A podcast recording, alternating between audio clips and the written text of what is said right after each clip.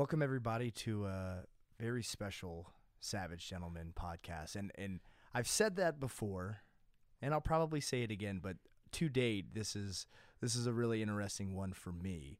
I have a really cool guest, someone who I've been wanting to speak with for quite some time. Um, the man, I, I, I, I mean, I, I, Good, I good feel like luck with this. I know. I, well, I feel like he needs no description, and, and because it's you're really hard to describe. Um, but uh, but I have with me Mark Twight in his home. Actually, we're we're once again in the nonprofit studio because I'm here visiting you guys, which is always a treat. And um, It's good to see you, actually. it's it's it's good to be here. Like good to see you likewise. Um, this is actually this might be a hard one for me. Um, Okay. well, I, I don't I don't typically get super nervous on these, and and I usually have a, an idea of what I want to talk about, hmm and there's too many things, and I don't know where to start. Let's start with that that really sweet double leg that I Ooh, that you allowed me to. yeah. All right. Well, and and some of you guys may not know this, but um, Mark is not um, a wrestler by trade. This was not your craft. So far from it. um, you know, one of the most accomplished uh, alpinists out there, author, photographer, philosopher. Um, man, there's the list could go on and on. Smack talker. Smack talk, man, you're really good at that. I think that might be one of your No, I actually don't do that that well. I do disappointed dad Mm. real well. Okay, which I think can have actually more effect, truthfully. I I always I, I found it to be so. it's wor- I mean, whatever you're doing, it's working out so far. So keep it up. Um, Thank you. so yeah, one of the, I mean, Mark and I, we've you and I, we spent quite a bit of time together, and I think one of the most enjoyable for me and hopefully for you was was a, a little little bit of time there where we spent doing some combatives trainings. Yes. Oh Um, yeah. I mean it, that to me was, well, I, I- I'll say eye opening. Mm. um, uh, not because I thought it would be easy or anything, but um, I was yeah surprised at how remarkably technical even the simplest things are Sure. and it made it pretty darn obvious why um, no one gets good by next week.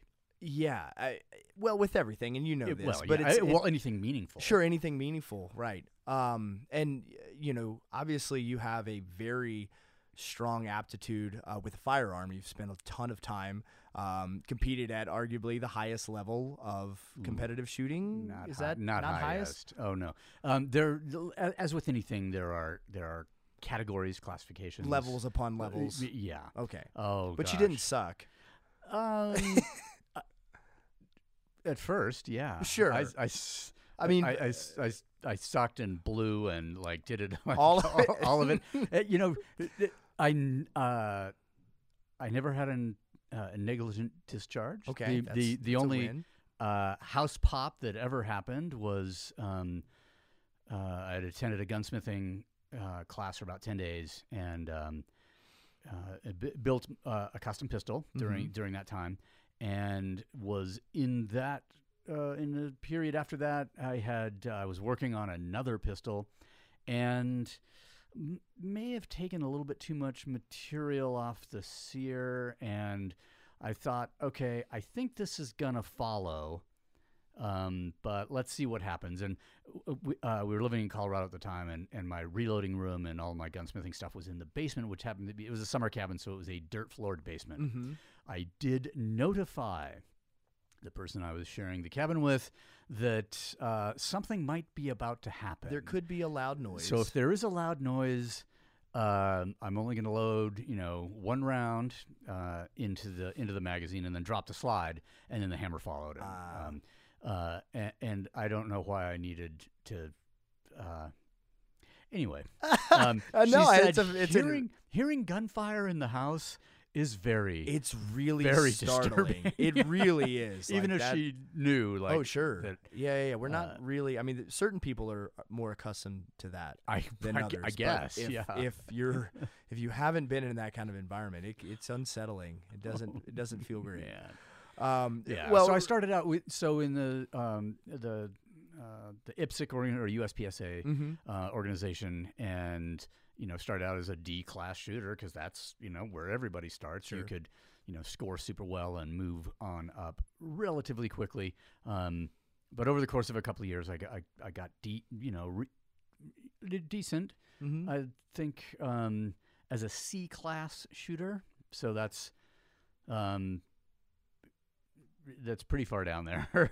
okay. I mean, it's one step up from the bottom, but I was uh, a Utah State champion in that that um, category. in, Okay. I think 2002 or something. But So I mean, here's and here's where there's a lot of like relativity here, right? Because you to me, and compared to my level of shooting, well, you're you you're an absolute expert in one of the you know top people that I'm aware of, right? And I know some guys that are up there who are pretty damn good, and I know that you're in in, my mind you're in that ranking. okay, I, in me. my mind, I'm not Sure. So- well, and uh, here's Yeah. the thing: we can do the same thing with fighting. yes, of course, right? Yeah. Because I know where I actually stand in the grand yes, scheme of things. And to the layperson, they could very easily look at me and my accomplishments and be like, "Oh man, this guy's he's right he's up there right up with there. no." And I don't, of the yeah, and I don't even belong in the same sentence with with a lot of these guys, which is fine. we both recognize that. It's just interesting when we, you know, we pro- project this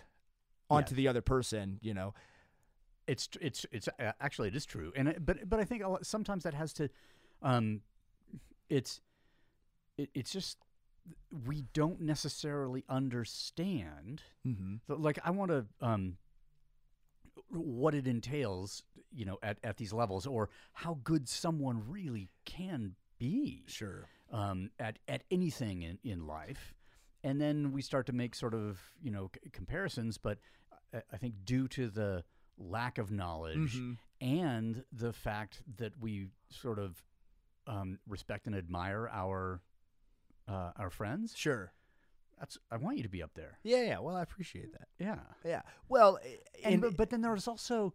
Um,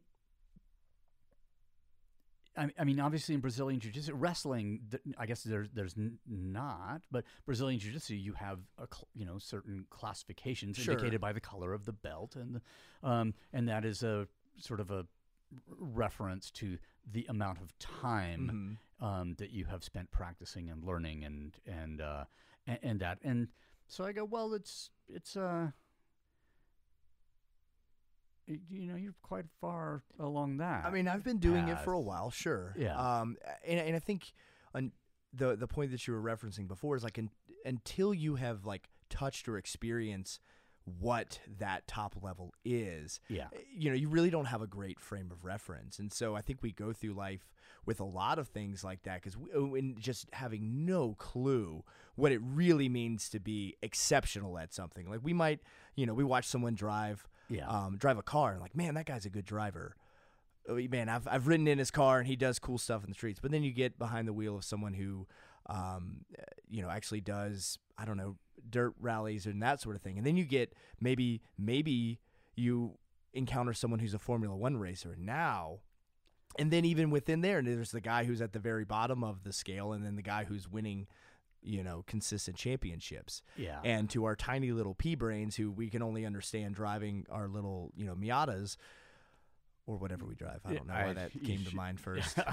because because I'm old and Is that what you it think is? that yeah and you think that I a red see you. Miata convertible then I get the you know oh man I get the flow you know with the wind and that's so all- you. That yeah. is so you. yeah I, You get rid of that uh, that FJ. Do you still have that? I do Okay, yeah yeah. Get that thing out of here. yeah You get all Miata all the way. All Miata all the way, yeah. And maybe I could, and it, I don't know how you'd put one of those rooftop tents on a convertible, but um, It's a bold move. It's a bold statement. It would be, wouldn't it? Um, well, I, I appreciate that that level of you know respect and and you know I I I have that for you in, in a lot of things in, in firearms and, and and that, but you know where where unequivocally I think you have made your mark in the world is uh, within the within the fitness realm, and I think obviously even more so in the climbing um, space, where it's like, man, okay, no, it's you're going to be hard pressed to find someone who has done those things, and you can try and downplay this as much as you want to, and I'm just going to tell you you're full of shit. yeah. Um, Um, I I would. I don't mind describing myself as one of the best in the world for a certain period of time. Sure. Or at at a certain period of time. Well, and you and that's the only way you really can describe something. I mean, nothing is permanent, right? Yeah. Like no one is ever at the top indefinitely. In- you can of take course, yeah. I mean, who the best pound for pound fighter, boxer, whatever you want to choose of all time. Well, we're talking about a window. We're not talking about Muhammad Ali right now. He's Yeah. probably not super great at fighting.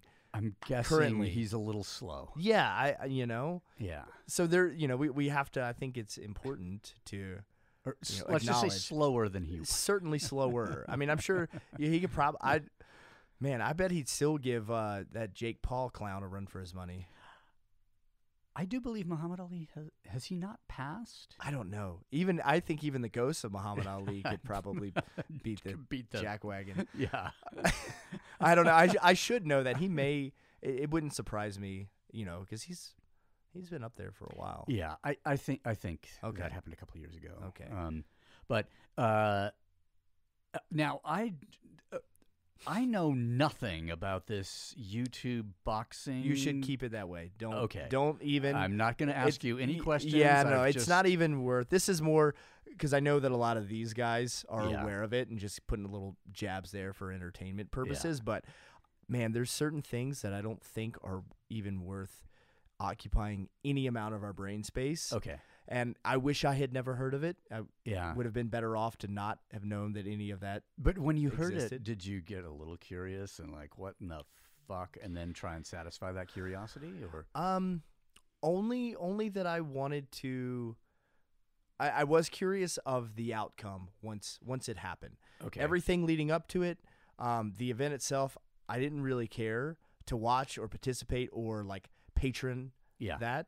Um, because really, I mean, if you pay the money to watch the thing, well, you are now complicit in this. You could say it's in its, it's continuation. yeah. I mean, you can Yeah, you can or- mudsling it as much as you want to, but guess what? You're perpetuating So what this it, is. it was a pay per view thing. Yes. This was Mhm. oh and you know those guys made out pretty well. So in that regard, good for them, man. I mean, I uh, personally, I have no qualms if any person wants to fight any other person and people are willing to pay for it. Go for it, man. I, Yeah. You know, bad for the sport, good for the sport. Of you know, if it's a total sideshow, whatever. That's that's that's for them. And man, if you can walk away with It's like- half a million or more, by golly, yeah, keep doing what you're doing. But I'm it- not going to participate in because I it's just Yeah, is It's- it like a carny boxing is. kind of thing? I mean it it they might as well have been. I mean it's it's it's cotton candy, right? And some people really like cotton candy. yeah, And you know, maybe there's a time and a place for cotton candy when you're at the fair and I, I and mean, I potentially not yet of age. oh, sure, you're a child, yeah, right?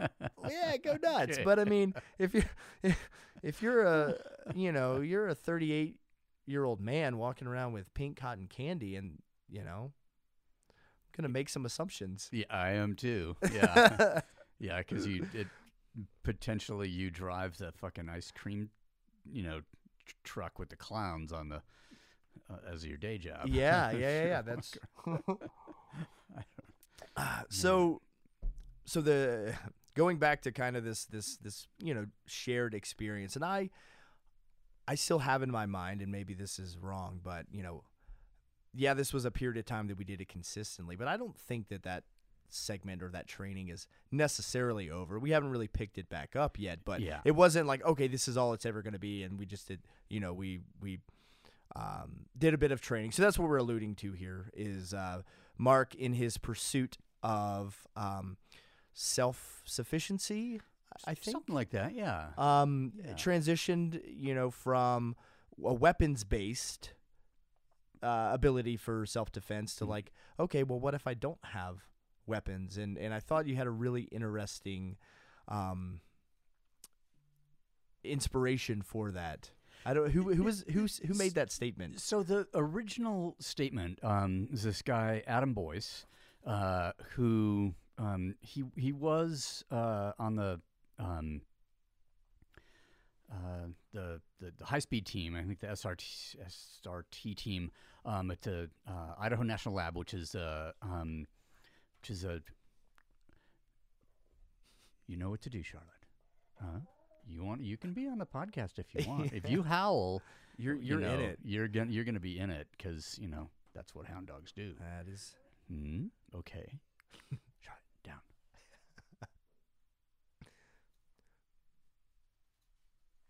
She's just mad we didn't give her a proper introduction. That's that's true.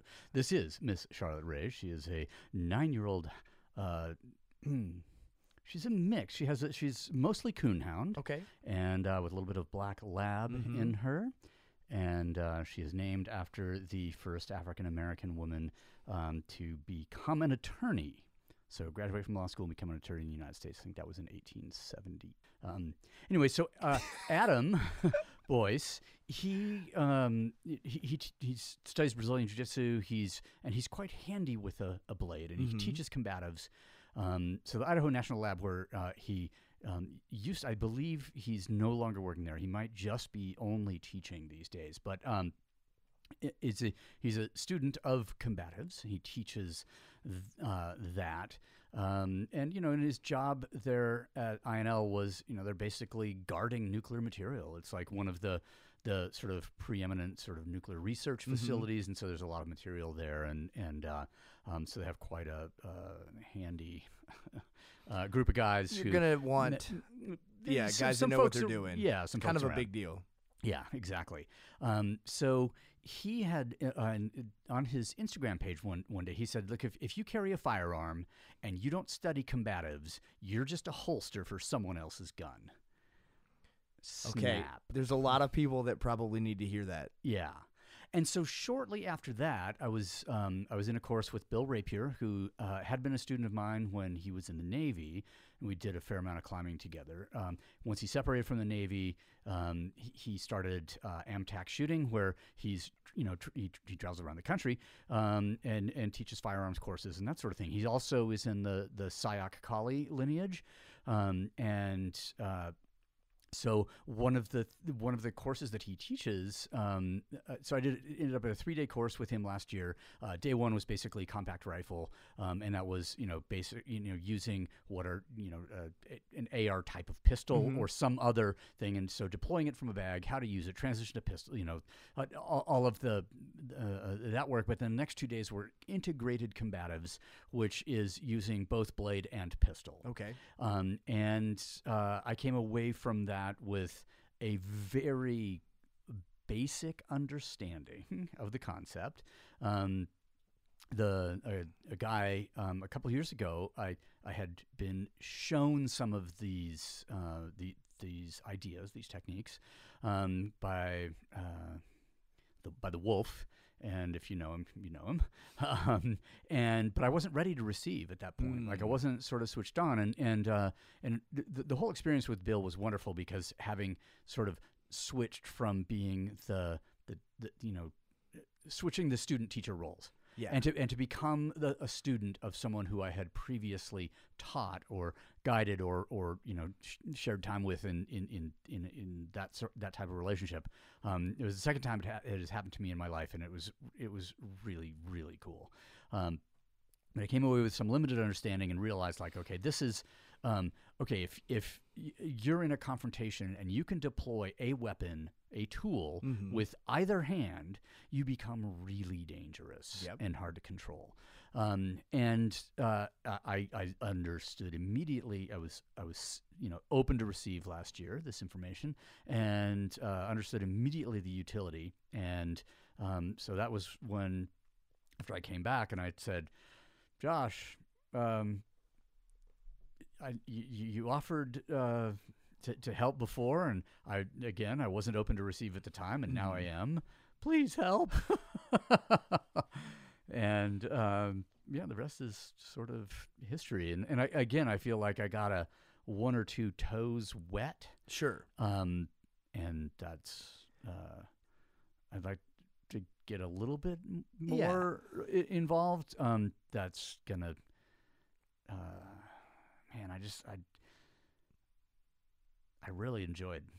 You know, It- it once was- once we got to the the hand fighting and the Uh-huh. and the wrestling part. Yep. um, yeah, yeah, yeah. Which which was interesting because, you know, initially when I was kind of framing this and like, okay, what am I going to teach this guy? Because, you know, I I know he already knows how to move, right? I mean, you spend a lifetime moving your body, but there's some physical limitations because you spend a lifetime moving your body. Yes. Um, and and you know, so we've got to work around some you know pretty serious injuries that are gonna impede Yeah. certain movements, right? And so it's like, okay, what are we gonna work with? Well, what's what what can we what can we start with? And that was really my thing of of trying to formulate. Okay, what's the framework for fighting?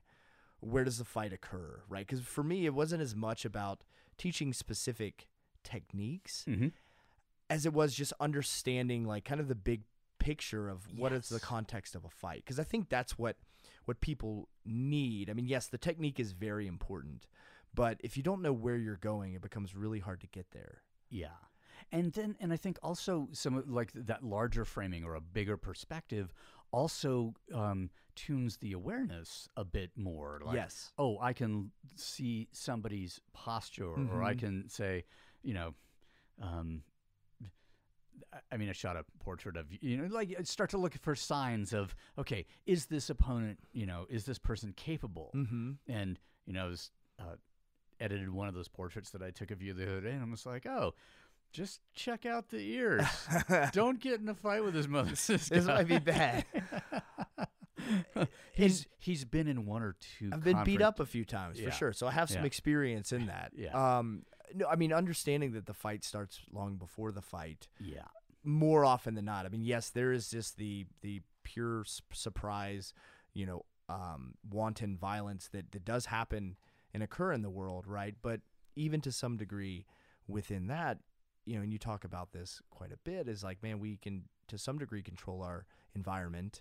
Um, if if nothing else, just simply removing ourselves from that. So when we maybe controlling our vi- environment is simply removing ourselves in, from one to get to another. splitting is a fine option. It is, it's one of the, The- best the options, best. in, in my opinion. yeah. Um, and, and when you start playing around with some of these things, you realize very quickly, like, oh no, um, trying to deal with another human who wants to cause me harm is is a problem. It's not. It's not what we think it is. What we concoct in our mind. What we see in movies, or Yeah. you know, even even in a lot of like self defense um, instructionals, right? It it goes a lot smoother in those in those um, iterations Yeah. as opposed to the way it, it typically goes down in real life. And when you recognize how woefully unprepared we can be for for those things, man, it makes you have some second thoughts about, yeah, man, you know what? I'm just gonna fill in the blank. Whatever you're I'm just going I'm just going to, yeah. you can quickly realize like, well, it's not as simple as that. and it doesn't take much. And this is something um, it, on a there's a sliding scale um, upon which the fragility of life is measured. Mm-hmm. And I think in what, you know, you, if you watch any kind of combat sports and that kind of thing, which are in a controlled environment, Mhm. and then you try and overlay yourself and, you know, see yourself as one of the, the players in, in that, and then you slip up and imagine that this is how it would be somewhere, you know, outside of the controlled circumstances. Um, and yeah, you, you get this idea in your head of, uh, you know, that you can absorb more punishment than you actually can. And I, you know, you, all it takes is, you know, getting hit in the head a little bit too hard. And, um, yeah. It, and and now you've I mean, the fight's over, And, and pot- everything is over. could be. You know, I mean, it, Doesn't It- take much, man. You fall on the ground, hit your head on the on the concrete. Totally. Or, you know, Uh, it could go the opposite way where that person just bounces your head off a volleyball for, you know, three minutes. And, Yeah. you know, maybe you do survive that. But when we talk about the fragility of life, man, I don't want to take that gamble.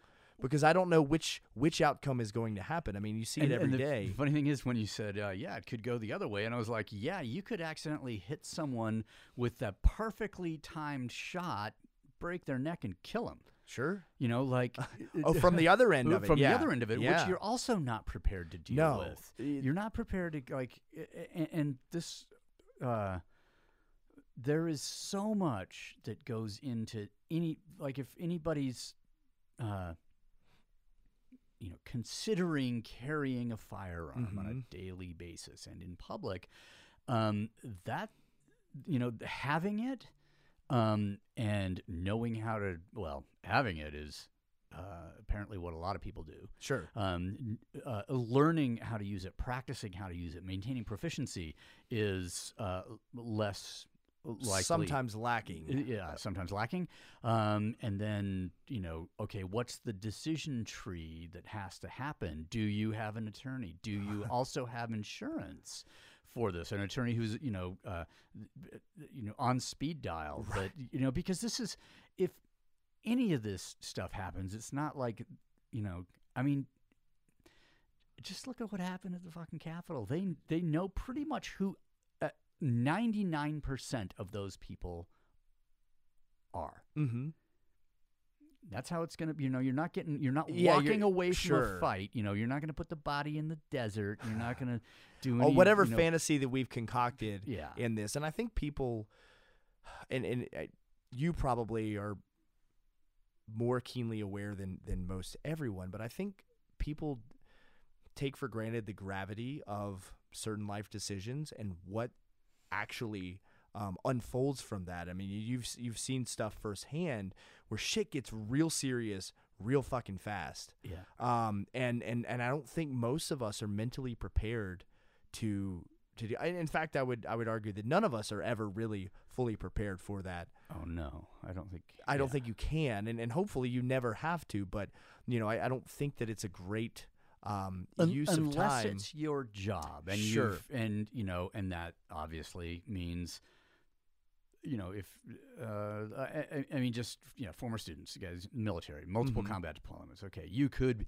potentially be, um, more ready. Sure, I, I guess I guess put an asterisk. Yeah, anyone in the civilian world, Yeah, you know, and maybe anyone who's not a first responder, because these guys are seeing that, you know, Oh, that yeah. that moment, Yeah. right? The, the the gravity of of either their decision or someone else's, and and they are experiencing that, Yeah. you know, in in man in all of its or just um, the fragility of you know again back to the fragility of life and because and I think it's an important thing to discuss just because you know the number of you know we've got uh, some friends who are you know, paramedics firefighters mhm. um, you know Sean Kingry uh, who has been on the podcast Alan Kennedy who was here this last weekend Mhm. you know those guys roll up on car accidents you know a lot sure, and that's ju- and that's there's something that you know gets taken for granted and and uh, man you know not all cars are created equal and you can get pretty fucked up pretty fucking quick yeah, doing something that everybody does on a daily basis and and isn't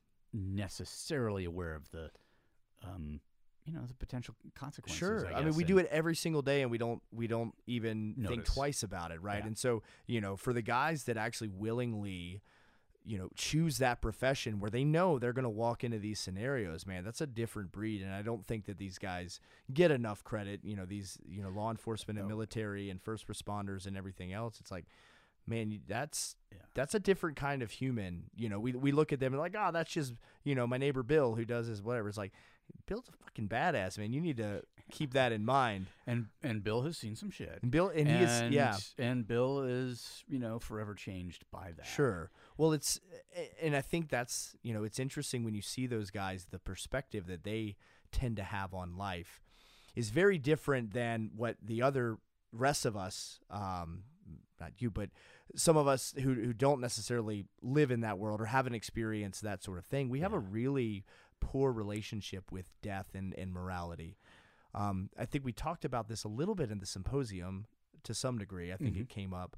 Um, but yeah, we, we've we've outsourced death in almost every way, so we don't really know how to even. we don't know how to handle it and we don't know uh, uh, we, and um and because let's outsource it or push it at arm's length or characterize it in certain ways Um, we we don't if we, we can't respect life if we don't respect death, Yeah. and that uh, you know something that's you know further reinforced by video games, uh, the types of entertainment that you know we have and that sort of thing. Mhm. And when you know you've handled the bodies or the soon to be dead, Mhm. you know, that are sort of dying in front of you or watch them be killed outright in front of you. This is something that makes you um, appreciate life in a w- in a way that you can't until you've lost Mhm. this or had experiences like that. And I honestly think we need a bit more of that in most people's lives, so that um, so that life is respected, so Sure. that people are treated respectfully Mhm. instead of you know people wanting to go from you know two to fucking eleven, you know, at the snap of you Because know, you bumped your shopping cart into mine. Yeah. Or whatever. Yeah. Right. or you this is- the paint on my car with your shopping cart. and this is this is my gripe with a lot Fucking of Prius. how dare you don't you dare touch my miata yeah, exactly. Yeah. I, I think this is a problem with a lot of um, a lot of reality based self defense um, ideology where the What, the um, mantra What do you mean reality based? You mean like trying to prepare someone for the the, the Oh, the, okay. like possible real circumstance? yeah yeah yeah or- so so you know there's reality based is kind of a buzzword because everything that is done in a competitive sense well that's not reality and surely that could never work in the real world okay, right Yeah. because there's no referee in the real world there's no rules there's no whatever right yeah. Um, so reality base is, is a martial art uh, and a self defense style that has no rules and anything is at your disposal. Which to to some degree that's a that's a valid and useful mentality. Um, y- you should have that. Yeah. However, it doesn't negate the effectiveness of the other things in their particular realms. Number Yeah. one, number two, the the the undercurrent in a lot of these, not all. I'm not I'm not beating up on every single one. A lot there's a lot Yeah. of really, you know, squared away dudes Yeah. um, in in what they're teaching. But there, I see a lot that you know it is that zero to one hundred. It's like okay, man, something happens now. You have to use physical force, so use all of it. You know, in extremis as fast as you can. And consequences be damned. So again, this is the shopping cart thing where it's like, hey, this guy bumped in my shopping cart, got in my face, so I fucking plucked his eyeball out. Whoa! I mean, yeah, that's maximum force, but that seems a bit excessive for the. No, no, Yeah. bro. He he knew what he was doing. Like, and it's like, well, man, there has to be some degrees and some ability. Um, and you know, you you guys talk about this all the time here at, at nonprofit, but some sensitivity to the situation, um, where it's like, yeah, not every single person that I come in contact do I need to pull out a knife and stab them because I mean maybe maybe that is the out, but I should be able to have the wherewithal to figure that out in the process. And some people say, no, Yeah. you're too late. If you had to think about it, you're done. And it's like, I don't, I don't know, um, Mark. When you're on a mountain and you're in in a pretty serious situation, um, how much has your blind rage gotten you through um, a really sketchy scenario? How many times? I can count them on. Well, one hand. if I Okay. make a zero symbol. Yeah, Like, because shit doesn't. Yeah, rage is unhelpful. sure. Um, yeah, the, on, the really the only rage I've ever actually. I mean, uh, but things are happening. Well, things generally evolve pretty slowly in the mountains Okay. until they start. They go to a hundred. Uh, You know, and that's a you know some catastrophic event. sure. Oh, but but it can also be that you know that you- you're like, okay, we're in a situation that we cannot quickly extricate ourselves from, and the surprise storm. You Hmm. still have a lot of time to make a decision. Should you be conscious? Sure. Um, that that decision needs to be made. how to- how much? Because I mean, speed is is really important in in what what you were doing. Yeah. Um, how much faster could you move the angrier you were? Um, How how good of a use of your energy was that? i mean, if uh, were anger to be useful, it would um, be like nitro. It wouldn't. You could yeah For a little bit. get- for a little bit. Yeah, yeah. But that's not that's not the way out. It's not sustainable, and that's the, you know that's my counter to that. Like, yeah, Yeah. man, if you can get it done in in 30 seconds of blind, unadulterated rage, and that that's that is the solution. Great. and then if you even but then even if you beat the criminal suit that you know the survivors are going to bring against you, Sure. let's say, welcome to you know the civil suit that comes after. Right. And like well, it's so you do need some endurance. yes. and you do need to think about sort of the consequences but then also you know the, the yeah it it's uh it's worth wargaming some stuff and maybe even overthinking ahead of time Maybe I mean planning ahead I think is really good. And and and you know the the the 30 second thing is like, well, if it didn't work and I'm in a physical altercation and you kind of felt you know what that exertion is and how much it actually transpires when you're trying really hard yeah to resist someone and you're not super experienced, yeah right? But because the mental uh expenditure yeah is what what actually burns you out, right? And so if you the the point of all this being, if you can't think through these situations, if you can't slow them down to some degree, like yeah, there's Mhm. some reactionary stuff, right? And there's some reflex involved, but you know, the more you can slow things down and remain calm during that, uh, the better you're I I have found in my, you know, yeah 20 something fights at least for whatever that's worth it generally helps. And and in in talking to guys that have been into you know live gunfights and that sort of thing generally speaking you know that that calmness is is really useful. And that comes from you know experience and training. And and if your training is just to go balls out as hard as you can yeah. then man when do you ever develop the other aspect? i mean the, one of the interesting things about that with um like I, I started competitive shooting because uh, I wanted to become better Mhm. at, at shooting, but then it's you you become better at a certain. I mean, accuracy is is paramount regardless of the situation. But but it's just like okay, what habits am I developing? Hmm. Am I gonna, you know? And the habit is oh, I hear a buzzer, or it's go time, Mhm. and everybody in the room gets two. Yep ping ping ping ping ping ping yeah, Yeah. or something you know like something. that was like a pretty good unless split time right Yeah, yeah, those Okay. were good. Those were good. Yeah, yeah, And um, and you didn't since you were shooting steel. Yes, Um, obviously. Obviously, you didn't need to put two on. Each, you know. Each, oh, it each doesn't count for two on. Steel? you don't need to because you, you hit it. You Ah. you you got the positive reaction I generally. Um, the I car- just like to let them hold two just in case. just in case. Yeah. Yeah.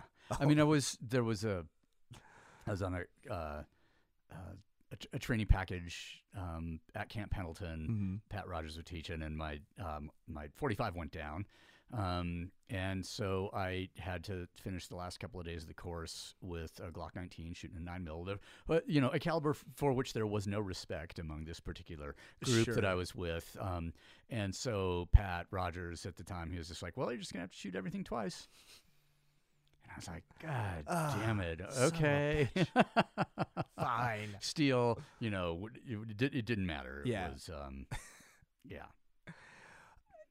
So that you know that was kind of the um, introduction of of this experience, and I think that for me it was really cool because I got to see someone who is a master at teaching people and helping them learn. I got to watch the process um, of them learning and and try to emulate some of the things that I've learned from you and apply those to that situation. And so there was, you know, some really interesting dynamics there that as as, you know, as a as a coach and and um an an inspiring sage like yourself maybe uh, it, it that it was it was really um man it was really impactful for me to have that chance to okay here's a guy who has man reached the pinnacle of arguably quite a few things and things that very few people are actually even able to get okayish at.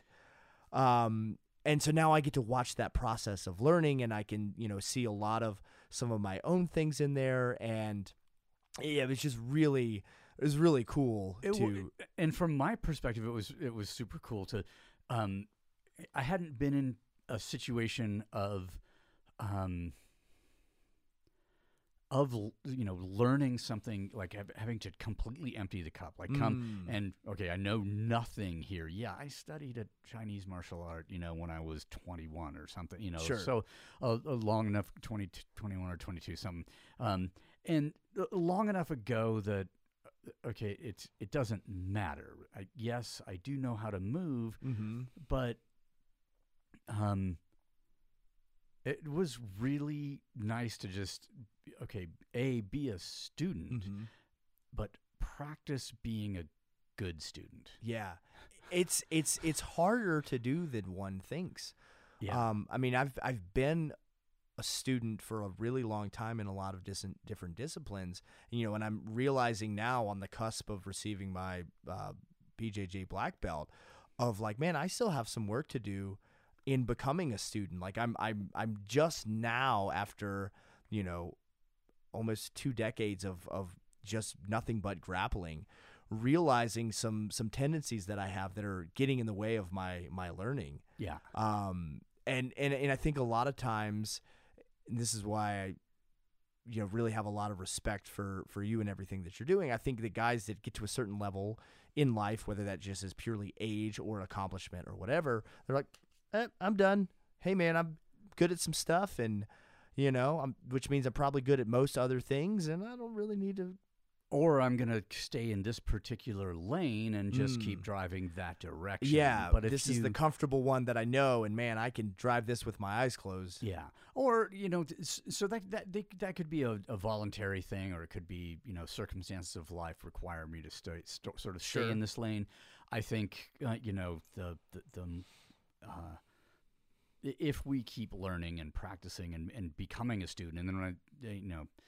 Um, I'm trying to think. So I did two two day courses with Ian Strimbeck from Rune Nation last year shooting Mm-hmm. um, three days with uh, with Bill Amtac, and um, and and then you know every chance I get, you know, I'm wringing some knowledge out of somebody because Mhm. I think it's it's im- it's absolutely important to keep learning, Mm-hmm. um, and uh, because the world's changing and we are changing, Sure. and what you know. Uh,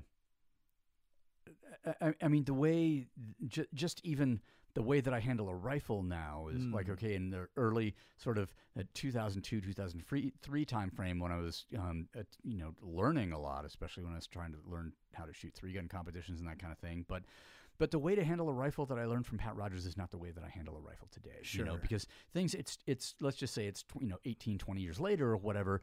And, um, and, you know, a lot of those, uh, a lot of ideas got put to real world tests. Yeah, and, And- oops, it turns out that you Yeah. know, and we see that a lot when stuff is being developed in let's call it a sterile environment as Yeah. opposed to a dynamic one where like, oh shit, you know, how how many, you know, how far after a few iterations something can move from what was applicable and useful to now here's some very strange esoteric evolution of a thing and it's not necessarily and this isn't to like beat anybody up because it just it's just natural human nature Yeah. right we're constantly trying to improve um, and we're going to use whatever environment we have at our disposal sometimes our environment isn't the most conducive and so we can develop some not so useful tendencies Yeah. Um, and then also some things that are learned in competition or developed in competition are also not useful outside. Sure. And just, I mean, even something as simple as you know the sort of straight arm and the and the cocked wrist on the front of the rifle. Sure. So that that got developed in you know competition. mhm. And and you know if your if your course of fire is 15 seconds or faster, you, know can- something like that, then then that's fine. But keep that uh, you know hold that position for a really long time in a house in a you know Mhm. sort of situation. It rapidly becomes um, uh, uh, unuseful. I mean, yeah, you just get- you- you- you not I, less than tired. ideal. Just- Yeah, yeah, yeah. It just can't be Yeah. done. Um, I, I think this this notion though of, of continued learning is really seems to be kind of a lost art, and which which is a shame because we live in a time now where you could literally any the world is at your disposal you could learn anything and everything you could ever desire Yeah. um and, and i think we still have a lot of people that are just you know uninspired or complacent or comfortable or, or because there really isn't the the the extrinsic need. Like you don't need to learn these things in order to survive anymore. not to survive, but I think to thrive. I mean, I, I would have to say that, you know, it's essential. It is more essential now to continue learning as we age, um, it, be, because of how rapidly the world is changing. Not only, you know, in terms of technology and the jobs that were are not the jobs that will be for, you know, potentially. Um, I, I think I'd like to be a robot repairman or something because, you know, that's going to be useful later. Sure. But um, the, this idea of uh, um, yeah, the, the rapidly evolving technology, but also in you know it, it, behaviorally and in a social sense, how quickly things are sort of changing with um, you know. uh, shifting you know locations let's say for you know or or anything. I mean uh, uh, and i don't know what the number is now but you know the average person you know someone who's born around now or born 10 years ago or you know 20 years ago let's say um, they will have x number of careers. It's not going to be just and it will not be just one Sure. in their lifetime. And uh, be, because mm, you know maybe it's a you know interest, maybe it's location, maybe it's social circumstances that that change the you know the requirement or whatever uh, for you know career path. Sure. A- and or maybe it's like oh well I I thought I was meant for this I went into this field because of the social pressure maybe it's family or whatever um, and then you know 10 years later I was super bummed out and I was an alcoholic and I decided to do something else and so now I you know take people on yoga retreats to Tulum or something you know like I, Nice. it- Sign me up. yeah yeah I, I guess Yeah. um, Sounds great. but uh, and, then who knows what happens after that? Sure. you know, and and and, after that, and and if I think of you know, sort of my path through life, and I don't know, I don't see necessarily. I mean, I separate my climbing life with the life that came after, Sure. but I don't see th-. But what came after was informed by you know they're not I don't see them as separate necessarily. Right. But I did have to learn, you know, a lot Sure. to make these transitions. And I think you know I- that that's one of the the things that I wanted to really touch on in this conversation because you again better than most people um the ability to pivot and transition is I think one of the hardest thing for for most people. You know, I know we have a lot of guys that no matter what you have chosen as your profession or or life path, um, at some point we're going to encounter a divergence, right? It just, Yeah. just the nature of things. Like we're very rarely, I mean, unless you have a very short-lived life, in which case you're probably not listening, so this doesn't apply. yeah. Um, you know, we we need to have that capability, and I think, you know, it's hard for everyone. I think it's exceptionally hard when you reach a certain level in something that you know not only and, and i think what we do becomes our identity but man when you're really good at something then it's really your identity um, because in order to have gotten there the amount of passion and and everything that you had to pour into it Yeah. and then how do we how do we let let go of that? And i know you know refuge was a big part of that um, that process for you. And man coming down from the mountain and and now being in the valley and we all we all have that to some extent. We all have you know whatever our our metaphorical mountain is Yeah. you know how do we I mean, especially if it's something that you can't continue to do or don't want to continue to do, and you did, you know, spend a con- you know considerable time and life force, let's say, on th- that activity or that um, profession, and then it changes. I mean, I don't want to. And and one reason I don't see you know too much disassociation between climbing, not climbing, or climbing and then going into sort of the uh, fitness. I don't know industry for lack of a better term or whatever. Um, and not branching off into you know do training military or Mhm. training sort of Hollywood types, et cetera. You know, none of those things were like I couldn't just um, get rid of you know like oh I'm an expert in this. um, I reject that and that identity, and I shall, you know, be, you know, be become somebody entirely, you know, different and new um, that that has no rearward sort of reference points or Mhm. nothing in the past was, you know, I, I, that, this is not going to happen. You can't just eliminate that. You can't just No. erase it. And I mean, and that's where people have this idea, like, you know what? I'm just going to start fresh, man. I just need a new start, and I'm going to shift. And now, you know, uh, whatever it is, I'm out of the military, or I retire from this job, or uh, whatever. You know, I'm I some life circumstance is now going to prevent me from this activity that was my identity. Yeah. You you can't just you know snap your fingers and erase that. So the the integration part, um, I think, is something that you've you've obviously done extremely well. It's been a process. There was a lot that what it wasn't an easy thing, but you know, I I think the fact that you were to to take all of those things and now apply them to so many different facets, um, and and continue to be excellent in in virtually everything that you do. Um, I think that that's I you just know- try not to do stuff I'm shitty at. Oh, there you go. well, I mean, case in point, right? I mean, I'll I'll, I'll go back to something that you know you uh, you uh, I'm sure would consider yourself shitty at, which would have been wrestling, right?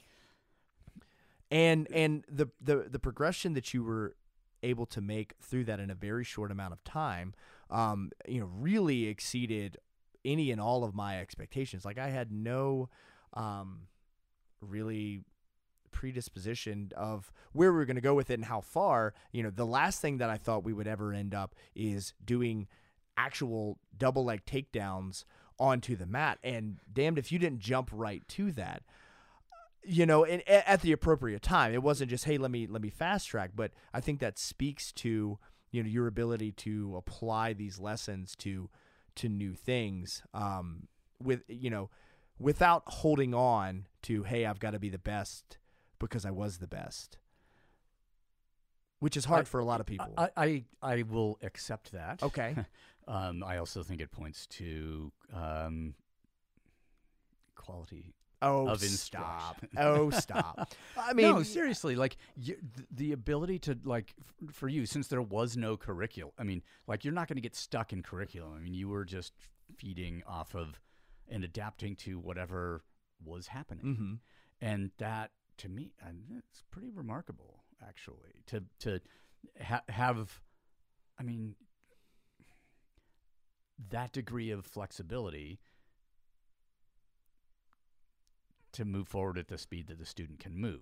Plus, it's the advantage of one-on-one training. Yeah, I mean, that in a- is in really- because if sure. you've got like ten people in the class, you go as fast as the lowest common denominator. yeah. yeah, and and I mean that definitely has it definitely plays a part. Um, and but but for I think for some of the the guys that that may be listening who are probably in one of those pivot points, right? Um, I mean, obviously, I think I would I would highly recommend they check out Refuge. I think that that might a lot uh, give some perspective and insight. But I mean, what are some of the things that maybe you would have these guys bear in mind? I mean, something that that happened, you know, in our orbit, um, and it's happened n- numerous times um, through life, is uh, or through the since I've had a gym and have been training people and Mhm. that sort of thing, um, and and or, or I've, you know, existed and uh, and and steered my life or lived it in a way that people it, it seems that some people find that you know my behavior gives them permission to also behave you know in a non-traditional way or something let's say. Um, which and, and I'll just use the example um, of uh, one of the guys that that uh, trains here at the in the in the, the space the, and uh, you know, he'd been in a job for 27 years. Mm-hmm. and and absolutely expert in that field and um, you know came and started training and and within sort of six months you realized that man maybe i don't have to stay in this path um, and the circumstances you know were getting less and less appealing to him Mhm. at that job and um, he decided all right you know, one day, I mean, it- you just, it, it wasn't from one day to the next. Obviously, Sure. you'd, know, considered it a lot and had some conversations about it and that sort of thing. But, um, but a, a job of 27 years and, uh, you know, quit and started his own thing. So he's in the, you know, working in a photography store for Mhm. for all of those 27 years and just decided like hey look it's time for me you know and, and part of it is just like hey i want to see if i'm really any good at this you know i've Sure. always worked for someone else Mhm.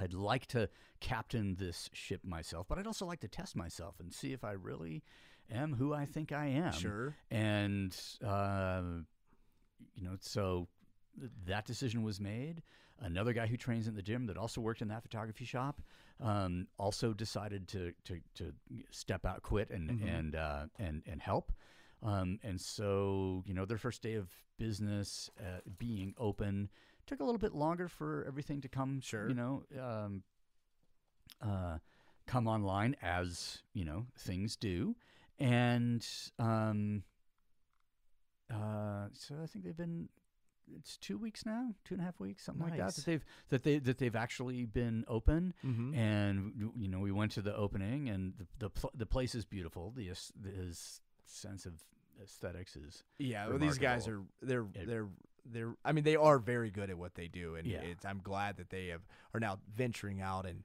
But it- taking that. But it, on. it takes a lot of nerve, really, um, Well- to, to do that and, and to, to have the balls and and and also to be in a certain role in like this was carefully considered. This Mhm. was, um, you know, d- daughter is grown and in college, and and uh, I, um, son is you know sort of close, so um, maybe the maybe that increases the financial you know Mhm. requirements, but also it, it, it's um, you know in, in certain circumstances it would be impossible to have that mobility, sure, if you will. but they it- but it'd be mm, for sure not possible if you didn't have the mental mobility or Sure. openness. Well, it's a calculated risk, right? Which Yeah. you know you can again have some experience with, and and um, I I just want to I'm gonna tangent on that, and I'm gonna Yeah. come back to something. Just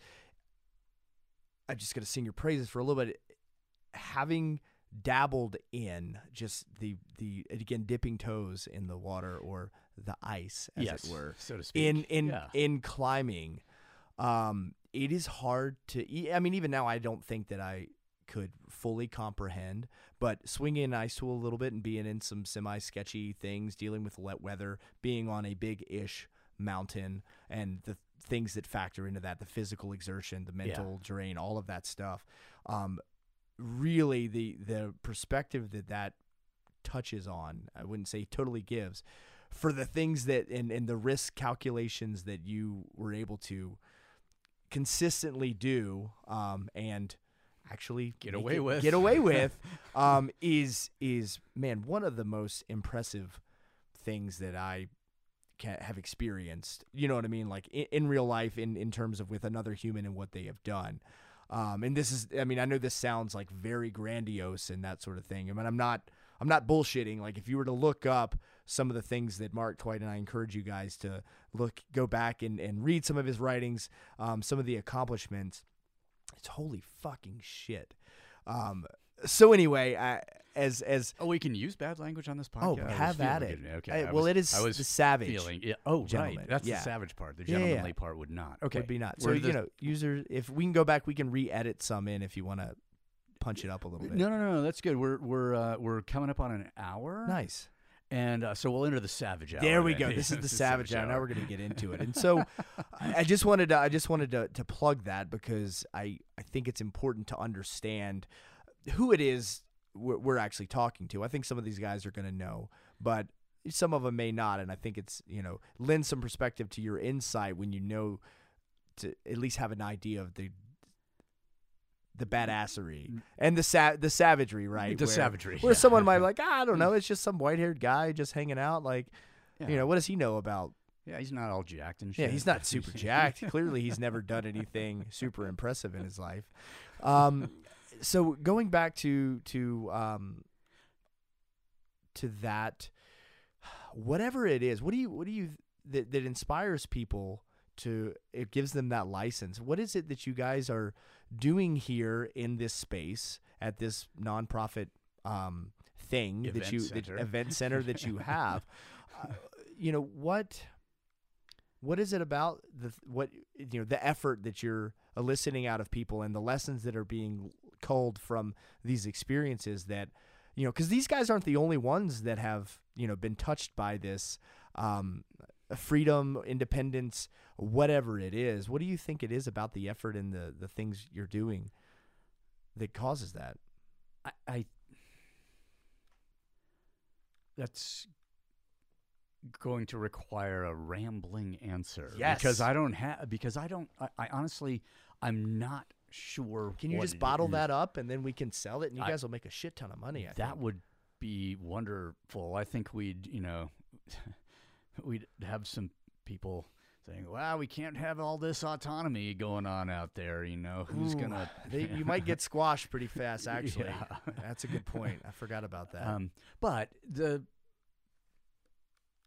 I- think it's. Um, I mean, I, I would have to go back and say, look, we're like question everything, mm-hmm. starting with you know the, the recipe, and the and, and that recipe is going to be you know obviously it's a little bit different culturally and you know different places i get i speak from my person my experience with Mhm. with the world and and and if you know, I was talking with someone sometime re- re- you know a few years ago, and I don't have a great relationship with my parents or whatever, but um, uh, she was encouraging me to you know thank them, and I was like, for what? And he said, you pride yourself on being kind of a rebel, right? Of like you know do not doing things in a standard way, Mhm. questioning things, and I'm like, yeah, I, actually I I do, and she said, they gave you that. And I was like, damn it damn it, bitch. you got me You got yeah. Um, th- a- a- and so what goes with sort of uh, that confrontation with you know the the, the recipe, the norm, the status quo the status Mhm. quo. Um, if if that can become, a, you know, why am I doing this thing? Hmm. why are they asking me to do this thing you know who who benefits from us all you know doing the same thing following the same path. And and you could say oh i'm i'm alternative. I didn't go into banking. I became a you know a, a, a, a, a tree technician you know an arborist sure. um, or something like that. But it's uh, um, regardless of how we dress things up, the status quo is never far away. Like because we're social creatures, we want to, we kind of want to fit in. Yep. Um, we don't want to disobey when the you know the, the there's a there's a great risk, potentially financial risk for Mhm. sure, but then there's also sort of legal risk of certain things. Like I don't want to go against the big machine because then the you know the the the, the uh, enforcers will come and Sure. you know put me back in line. Um, there's a status risk as well and we've Oh. seen this man if you are not following this thing you might as well be a leper yeah, you know if you don't believe me just walk around without a mask for a little bit in certain places and by golly will you have some people not happy with you not happy with you. I mean, um, one of the guys uh, who was here this weekend who lives in Colorado, and I have some other friends who are in Colorado, and and they t- tell me about the social pressure for the mask in Mhm. situations where the mask is, um, regardless of a mandate, that you know you could absolutely say that hey, if I'm out in the fresh air on a trail away from all people, are you fucking kidding me? Yeah, you know, the- sorry. sorry. And uh, but then you come across someone else and they start wagging their finger because they're wearing their mask out there because it's you know it's you could brush up against a tree and get fucking COVID. Apparently, That's how it or- works, I think. Or, or or it's just floating in the air. Follow the science. Or yeah, exactly. And and what was the science in, in the you know in the beginning? Well, fucking wash your hands every five minutes because you might be able to pick it up from a surface. Well, what's the science say now? One in ten thousand chance of picking it up from a surface. sure So- and now you know we've reduced the six foot rule to now three foot i oh, think is it? I, I the last I heard, and that could have changed. I, I want to say, and I don't know if this is true, but someone posted somewhere. So Yeah. take this with a grain of salt. They're like, well, now really, probably isn't that easily transferable. transferable by you know Just- unle- unless you're spitting in someone's mouth Sure, you which know would it happens. would yeah it, it, does you know especially if you're you Especially know, if you're not wearing a mask. hippie- Fuck you. exactly Spit right in your mouth. That'll Yeah, teach you. that'll teach you exactly let me lower my mask just spit in your well, mouth yeah, pull my three mm, masks down. Yeah. To spit in your face. To and it but it's it you know like so part of you know not like uh, falling into that status quo is part of, of uh, you know part of my disobedience in that regard is like we re, you know we stay on top of learning about the mechanisms of transmission. The you know the whole flow thing um, there was a diagram that was circulating on the internet of you know the person running and then how far the droplets could you know trail behind them and that kind of thing it was all that was a bunch of bullshit yeah. um, yeah, this is highly theoretical. It got taken as fact, and then people are fucking giving you the finger on the trail because you're not wearing a mask.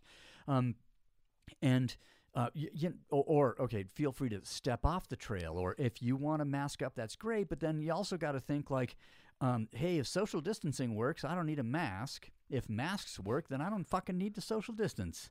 So Choo- which choose is it, one, Which is it going to be? Yeah. And then, um, th- and then now the, the whole thing with you know sort of vaccinations, um, you know the CDC finally said, uh, which I, I uh, what is it two days ago or something, uh, a couple of days ago they. Uh, the CDC came out and said, okay, you know, if you've been vaccinated, you don't have to wear a mask when you're out of, you know, outside um, any longer. And I was like, oh, oh, that was a mandate. I, I guess I missed the fucking memo because um, you, you know, if I'm outside in the fresh air and in the sunshine or Mm-hmm. even the rain or the snow, but just outside, there's no way. Yeah. And come, you know, come at me, bro. You know, Yeah, I guess this, you. this is I know how to do double leg takedowns now. yeah, sort of. Best of luck. I- yeah, yeah.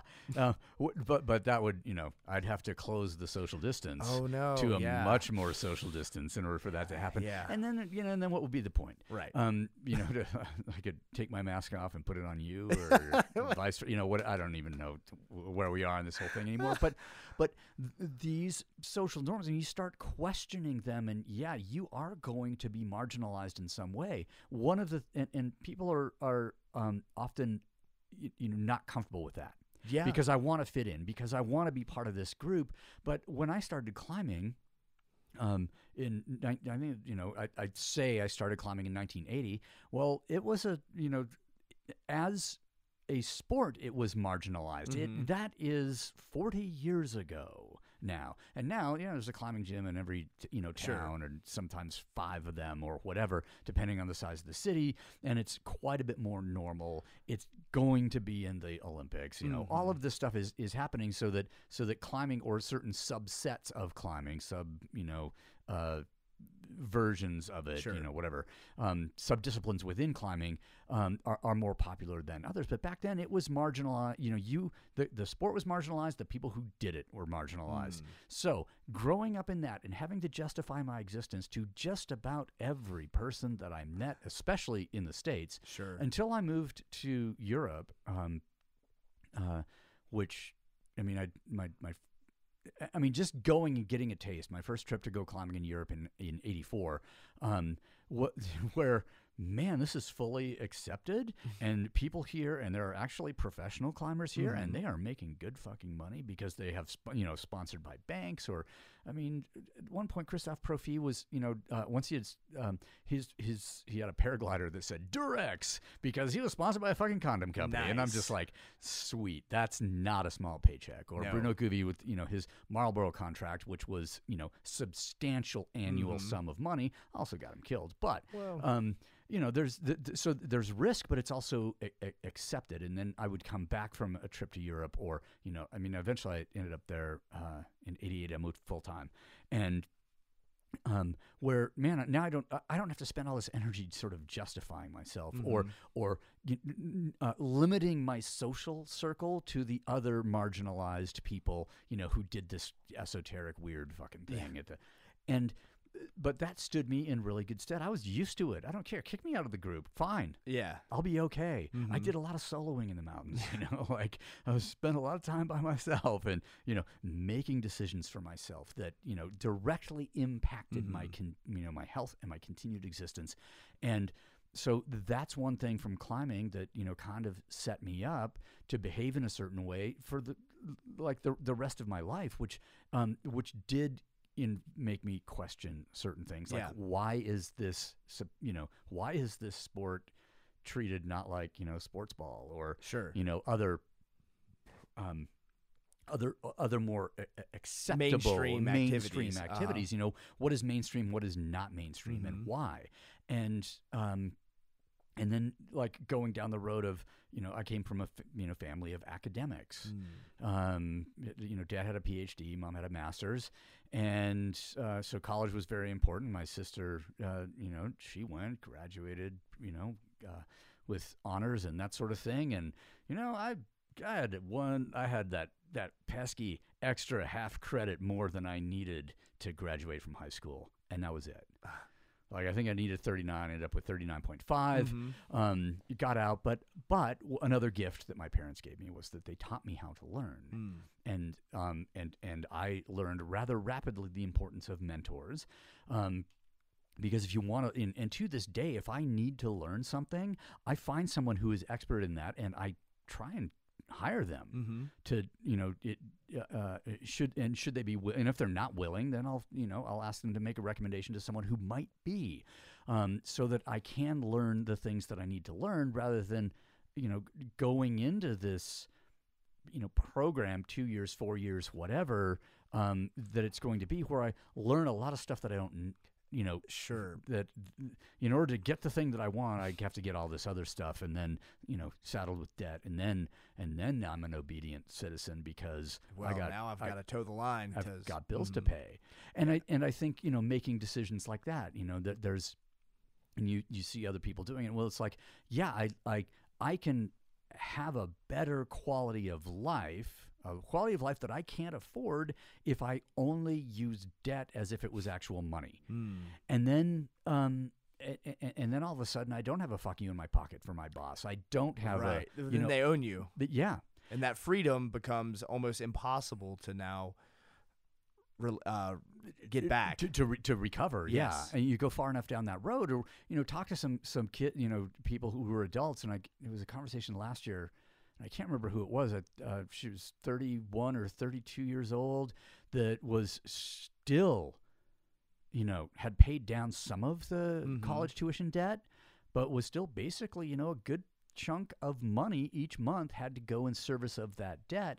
And so you can't take a year off to Sure. like figure some shit out, Right. or or you can be, and, and so decisions that you make, and this is a you know one of those ridiculous things, um, that that that will happen is that people they're they you know we allow them you know before they are considered adults we allow Mhm. them to make financial decisions that will impact them for the rest of their lives and narrow the scope of opportunity that they have to live and that's not something that anybody's you know and i know now no one's really ta- talking about that to, to any in me, any meaningful way. I mean, there are like I think we were going to say there are a few people that are bringing that up and shedding some light on that. But but it, but only in the in in terms now where like you have to forgive all this debt because and and it's not because you know society tricked us into getting into debt. Mm-hmm. Um, it, It's it- because we don't have to pay for stuff. It, well, yeah, because I don't want to. Yeah. It's just too, you've made it too hard. and the thing that I had to borrow money, the education that I had to borrow money to get, didn't get me the job that you know you know that paid enough money as Mhm. you know was you know promised Sure. in air quotes to me to actually service that debt later. And so it's your fault, Yep. which essentially it is Mhm. because that's good business. Oh, yeah. right there is like you make you get you saddle people with debt, they become very obedient, and then they're on the hook Yeah. and they're not doing any non-traditional you know anything Very few. I mean, yes it, it it is far and few between, and um, yeah, that's a that's a tough row to hoe there. oh yeah and, and and and like you said once you're in it it's really hard to you know extricate one Mhm. your, yourself um and uh another conversation that I sat in and, and then it, it depends also a little bit on you know how you know what people feel entitled to or Mm. um, how you know their relationship to hard work and you know somebody was talking about yeah i've got a lot of debt. I might be upside down on this one thing. The value of the thing that i got is less than the amount that i owe on it. So i Mhm. can't even sell it to you know to to come back to equal. And um you know the, the the question was well why don't you just get a second job you know get a you know a second job or whatever? And the, the answer was like well i just don't want to work that hard. I'm like okay then you will then then you'll tread water Yeah. Well, I'll just wait until they raise the minimum wage to the point where I can afford things because yeah that's how that works. is it uh, Well, yeah, totally. Just you know, uh, someone I saw somewhere where now there are some people that are exploring the idea of twenty two dollars being the minimum wage. So you know, I, I this think is this is one really of those things. You know, I was out in this space earlier, and I was trying to understand. Uh, I was like, "Does anybody in here know anything about the economy and about economics?" Because I want to know why inflation is inflation is not rampant right now, since we're just printing money. I think and- there's a. I feel like there's some kind of a delayed response. Yeah, I, I there, there there's that, and then uh, you know I did do some reading on it um, sometime in 2020 because I was just like, wow, if they just What start printing the money and Yeah. handing it out, um, you know, to buy the votes, as Mhm. they say, Mm. um, then you know normally this inflation thing would happen, you know, Right. because uh, and.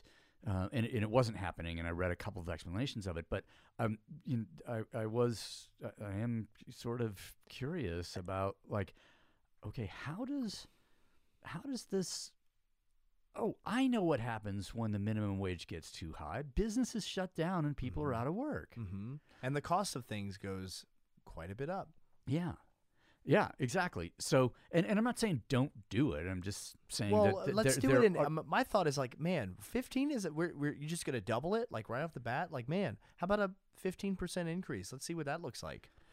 You yeah, know, I, I this one this is something that I don't you know feel very qualified to talk about. Sure. Other than you know the, an example that I saw a few years ago um, when I was out in California pretty often, and there's a uh, a grocery store chain in, in out there, Ralph's, and uh, um, the, the the the people who were employees at Ralph's were striking Mm. um, because they wanted um, a, a, a s- more substantial medical benefits okay.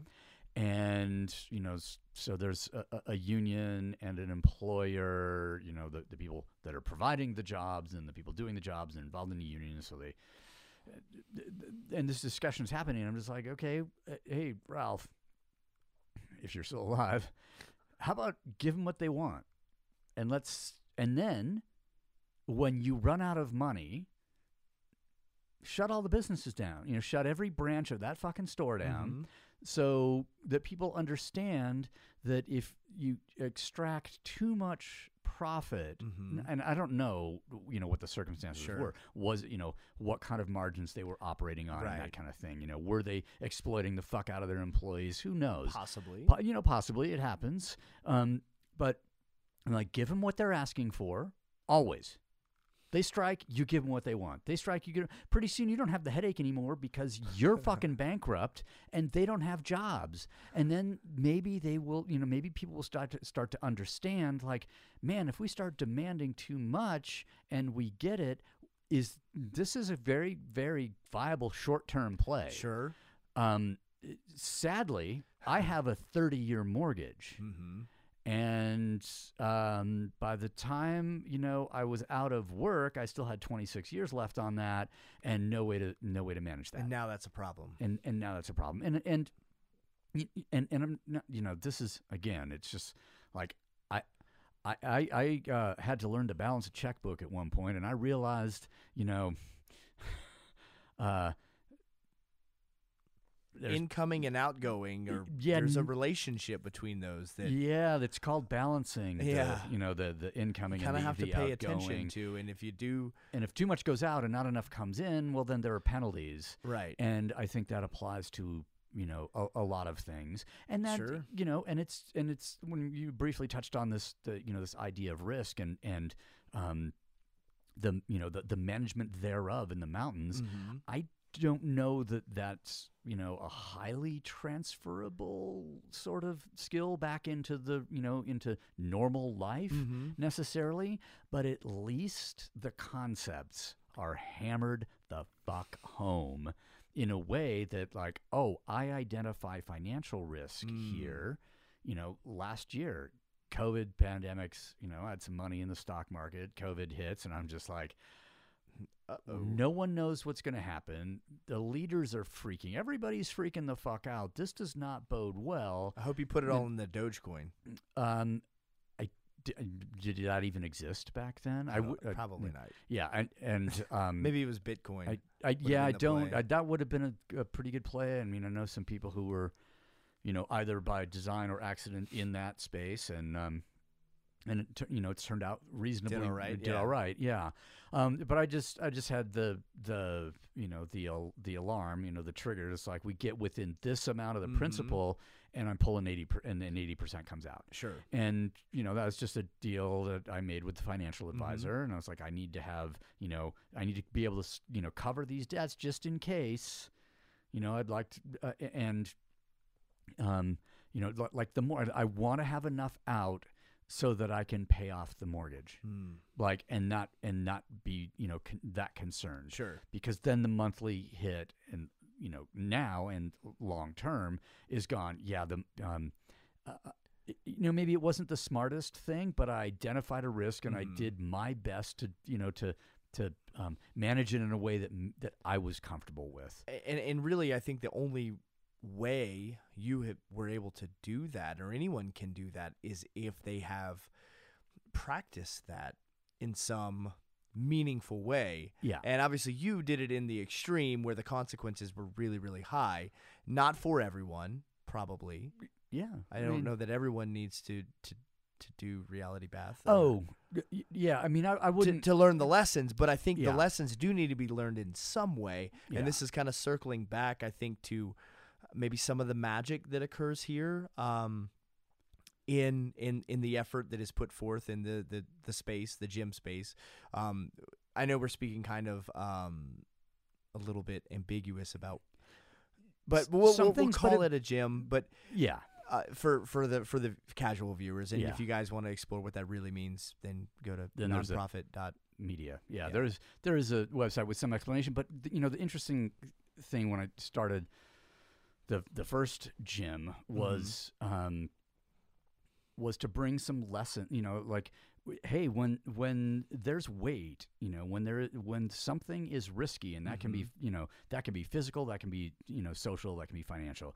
Um, and you know one of the most beautiful things that you know when CrossFit began, let's say that Greg Glassman identified was like you know was the you know the act of sort of gamifying it in a mm-hmm. way. He's like he identified correctly that men will die for points. And so if you turn, you know, some of these, you know, some uh, events in the gym, if you pit people in competition with each other, they're going to try harder.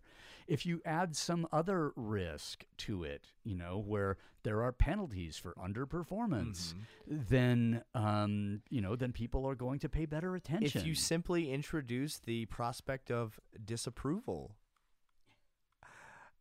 that that can really um, elicit quite a response in the um, player, as it were. I mean, if if if, uh, if you know that approval is, um, yeah, it has to be the you know the the, The right the, person. the, right person, the right situation. This you know that that sort of thing. Uh, um, it, I- mean, you can you can sort of organize it in in in a number of different ways, but it but it's something. It's a lesson that you know for me that came from climbing. That Mhm. that okay, there's you know you if the risk is high enough, you um, you will be completely present. You will be well prepared. You Mhm. will enter into these situations having stacked the deck in your fa- in your favor to the highest degree possible. Mhm. And I mean, one of the things ear- early on when I first started training military, and we were, and it was all sort of cold weather and high altitude type stuff. Mhm. Um, it was prior to 9/11, and so uh, you know, I think climbing is one of the it's one of the few activities in the civilian world, um, let's say that you can do where the consequences of your decisions matter rather a lot, and sometimes immediately. Yep. Um, and and that could could be you know it could be a short fall, it could be a long fall, it could Maybe it's know, frostbite. Maybe you know different degrees of severity. Oh, but- sh- sure, yeah. So it, it, it's it, and and there's the insidious. You know, there's an insidious one because Mhm. you you. it- it- It's not obvious that it's going to happen to you. A lot of factors will contribute to, you know, eventually getting frostbite. I mean, Mhm. I got out of it. Uh, you know, I spent a lot of time in the cold, and I mean, one trip we were uh, in Kazakhstan in the winter, and uh, at base camp before at the lowest elevation before we even started climbing base camp was around 12000 feet and uh, the average temperature for the four weeks we were there was minus 27 degrees. Oof. and that's every day. The lowest it went was minus 63 and um, you know you just it's and, and there the the severity like i'd never been in a situation where the the you know for that amount of time Mhm. where you had to be that on it 24/7 Now, do you can you were you doing movement in when it was that cold, or was it Oh, something where you shelter and No, you guys weren't really into sitting in one place for very long. Well, we had to, so th- that particular trip, you know, we um, the thing we were trying to climb is twenty three thousand feet high. So um, we had acclimatized prior to the, uh, the only way into this uh, zone. Um, uh, no one had ever been in there. I don't, still don't think anyone has ever been in there on foot. Like you access by helicopter, Mhm. so you're going to get dro- kicked out of a helicopter twelve thousand feet. You better be acclimatized there because there's no way to lose rapidly lose elevation. Sure. It's like 80 kilometers um, down to the toe of the glacier. I mean, it's it, you know it's a savage, and there you, you can't lose altitude fast enough. You know, you get uh, high altitude illness of some kind, you're you're you're done. Mhm. And that you know the the team that went in after we did that um, was, would have been the third team into that region in the winter ever. Um, we were the second, and uh, um, those uh, let's see, you know, one of them died of altitude illness.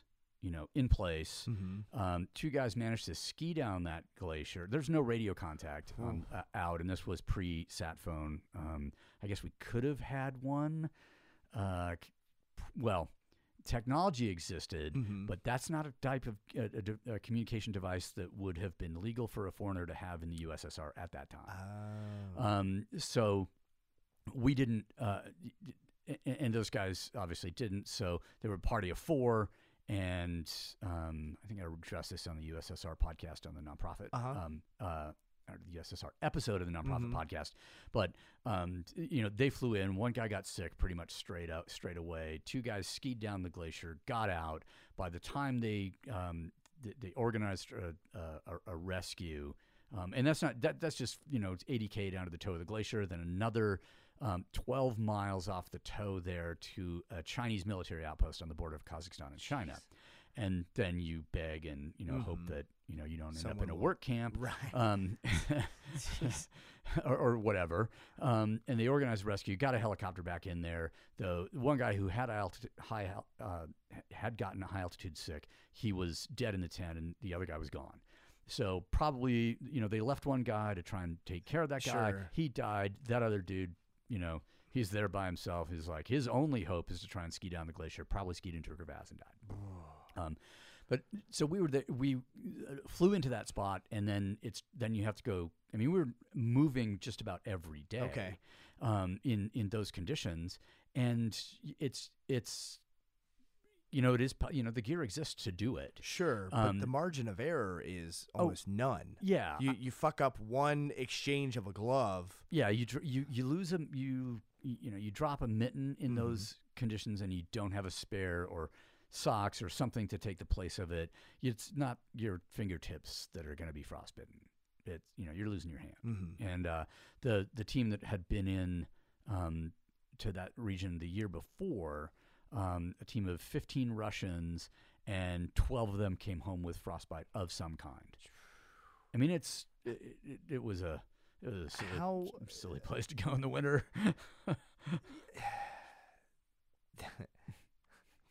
I mean, I've, you know, I've been cold before. Um, I don't. I can't again fathom negative sixty three. Uh, and There, you're just like, all right, we're moving real fucking slow because you can't afford to sweat. well, yeah, You can't afford like there's Jeez. like a, a lot of adaptation occurs. sure, And, So- but we're but we we as human beings are able to do it. you know, right. given, if given adequate technology and proper training, yeah. and um, I the the thing that really comes to mind in all of this, because none of this was unknown to you, the risk involved in this calculation. So the management of fear going into something like this, where you walk willingly into something that, like, hey, you know, there's the possibility where I could lose my hand or lose my life or whatever. I And there's plenty of people. I mean, you know, Yeah, no one's immune. I mean, no one's is- immune, and, and so opportunity. so you know, man, the um, the the the gravitas to you know even consider doing something like that. I mean, is is something impressive. But you know, like I said, the fear is a real thing, no matter who you are. I don't give a shit. I mean, I'm sure you can attest. Like, yeah, there's there's some concern there. You weren't just like, ah, this will be fine. oh yeah, You knew, but I you mean- you were able to overcome that in spite of. Um, what what do you what would you attribute that to? that um, it's practice. Yeah. You know, it's it's it's consistent exposure, stimulus response, and and then increasing and the- just slowly im- and- stepping that up a little yeah, bit. or you know, accidentally. Step, Sometimes you don't have the choice. Yeah. Yeah. I mean, you get and then and and and then learning the lessons there from. Mm. Like I had never been. I mean, the first really cold uh, anything I did. I mean, I started climbing in the Cascades. You know, it's a low alt. It's a maritime. It's low altitude. It's a maritime range. Um, I and then uh, and I'd never. I yeah. I guess that was that was kind of it until '84. I went to the Alps, but uh, th- I was there in the fall and. Uh, um, yeah. So piece of cake. s- well, um, it, that year was. Uh, I mean, it was particularly stormy, but it still it, wasn't. It's not that you know nothing colder than climbing in the winter in the Cascades Sure. at that point. Um, and then um, went back there in the summer of eighty. No, so between so after um, the fall trip in '84, then February of '85, I went to the Canadian Rockies for the first time, and uh, I had not ever watched a water bottle freeze in front of my eyes. Okay. Um, like half full, pulled it out of the pack, swirled it around, and and it instantly froze. That was on Louise Falls, the first thing we did when we got up there.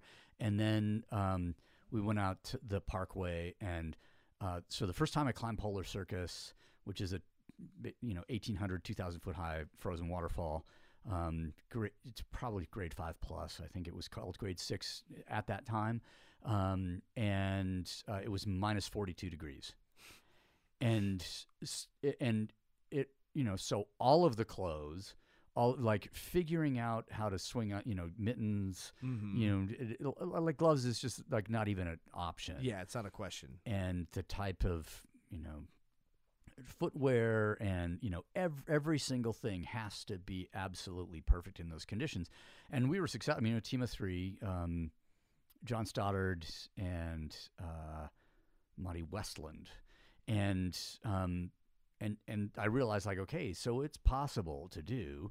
And then later that spring, uh, Stoddard and I went to Alaska. You know, flew into the range. You know, at, in April, so pretty early in the season. Uh, again, super fucking cold. Um, Mugs Stump had been in. He flew out as we were flying in. Um, gave us a couple of steaks. They were frozen solid. he, he's just like, hey, um, and he and uh, his clients got shut down because it was it was too cold, Too- and the clients couldn't handle it. Mm-hmm. Um, Mugs, obviously, uh, being who he was, he he was just fine. Um, but the, again, the risk was was pretty high. And you know, over the course of time, um, I would just like you know exposure and figuring out like, oh, uh, you know, this is.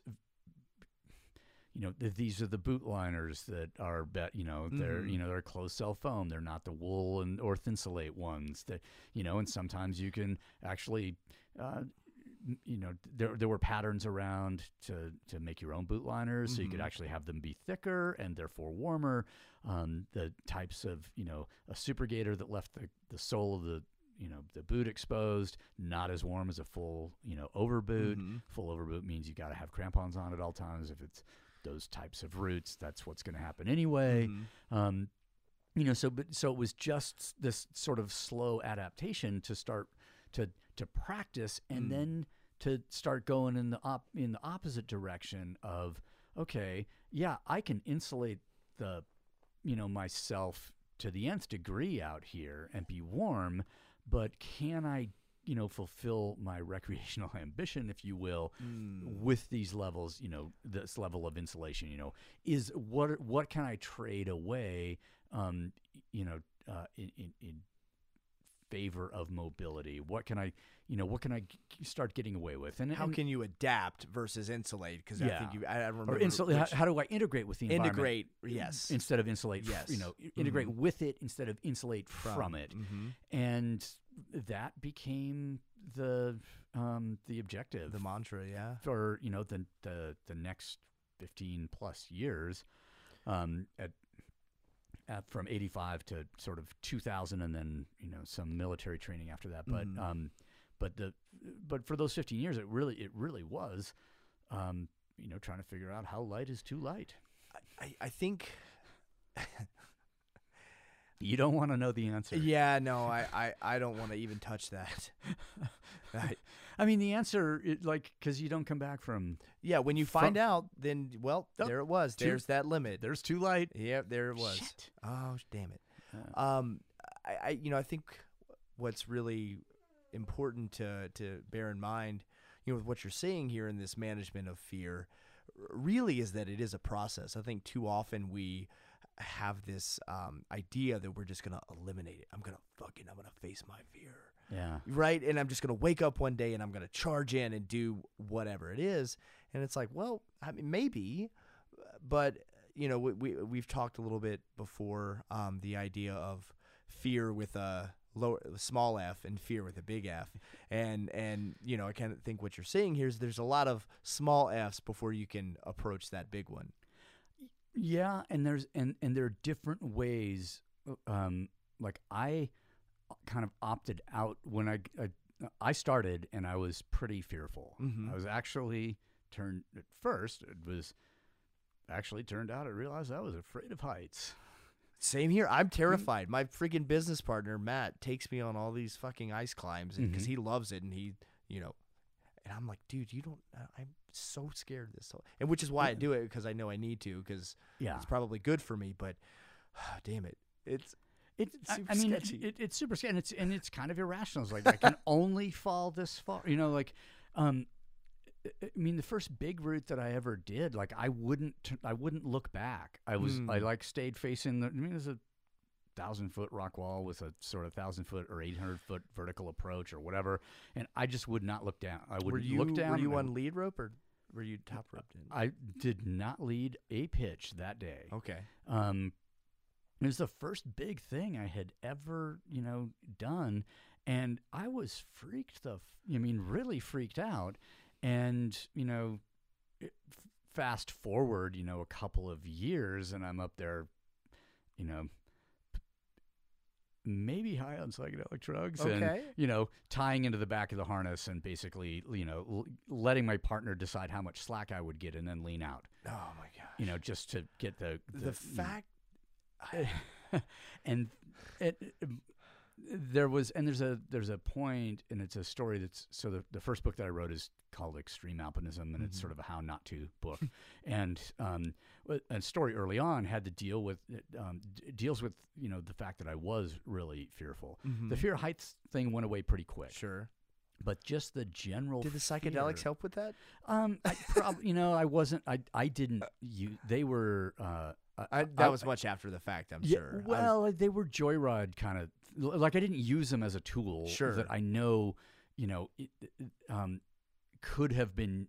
I know now could have been Ah, useful. okay. You know that that a lot of you know any number of people have you know had experiences um, using that particular tool to, Mhm. to ad- ad- address certain psychological conditions. Let's Sure. say, um, but that wasn't you know it was a it was joyride. then, Yeah. you know that's just like uh, um, as if as if the event itself wasn't extreme enough to add that layer is like man but I- but it, it, it I- think there's a there is a um, there's an attitude about uh, those plants, those you know types Mm-hmm. Substances? of fungus, let's Uh-huh. say, um, where people think you're like I'm you know if I take all that I'm going to be super out of control, but you but you know just consider the possibility that you might be more in control, that you might be more sensitive to these things. Maybe you can't handle the amount of stimulus that you're Mhm. getting and need to, you know, back it back off sure to do something different and work your way back forward. But um, you know, the the the general consensus in society. I mean, just think back to the whole reefer madness. oh thing sure the- you you're know, gonna a- just uh, yeah, and then you're going to have turn these into a cannibal or- unmanageable flashbacks later if you take these psychedelics sure. and that. And I'm still waiting for them, but yeah um, but the, the the the bigger thing that came up um, that I wrote about in Extreme Alpinism was just like the general fear of being, you know, in the mountains and that vulnerable. Hmm. And because I didn't have the knowledge, you know, I was putting myself in these situations where, um, you know, thinking like I was trying to progress really fast, sure and you know, time yep must be respected. mm-hmm. And you know, yes, I packed you know 10 years of cli- you know worth of climbing experiences into 2 or 3 years, but I still didn't have 10 years of experience. sure And that is, you know, th- th- your sort of relationship with and, and and the ease with which you can start identifying, managing, embracing, you know, risk and fear and all of these things, it's based on time. Mm. And there's no way around. It. There's no fucking hack. Yeah, that's what There's everyone no- wants, man. Like, what's the secret?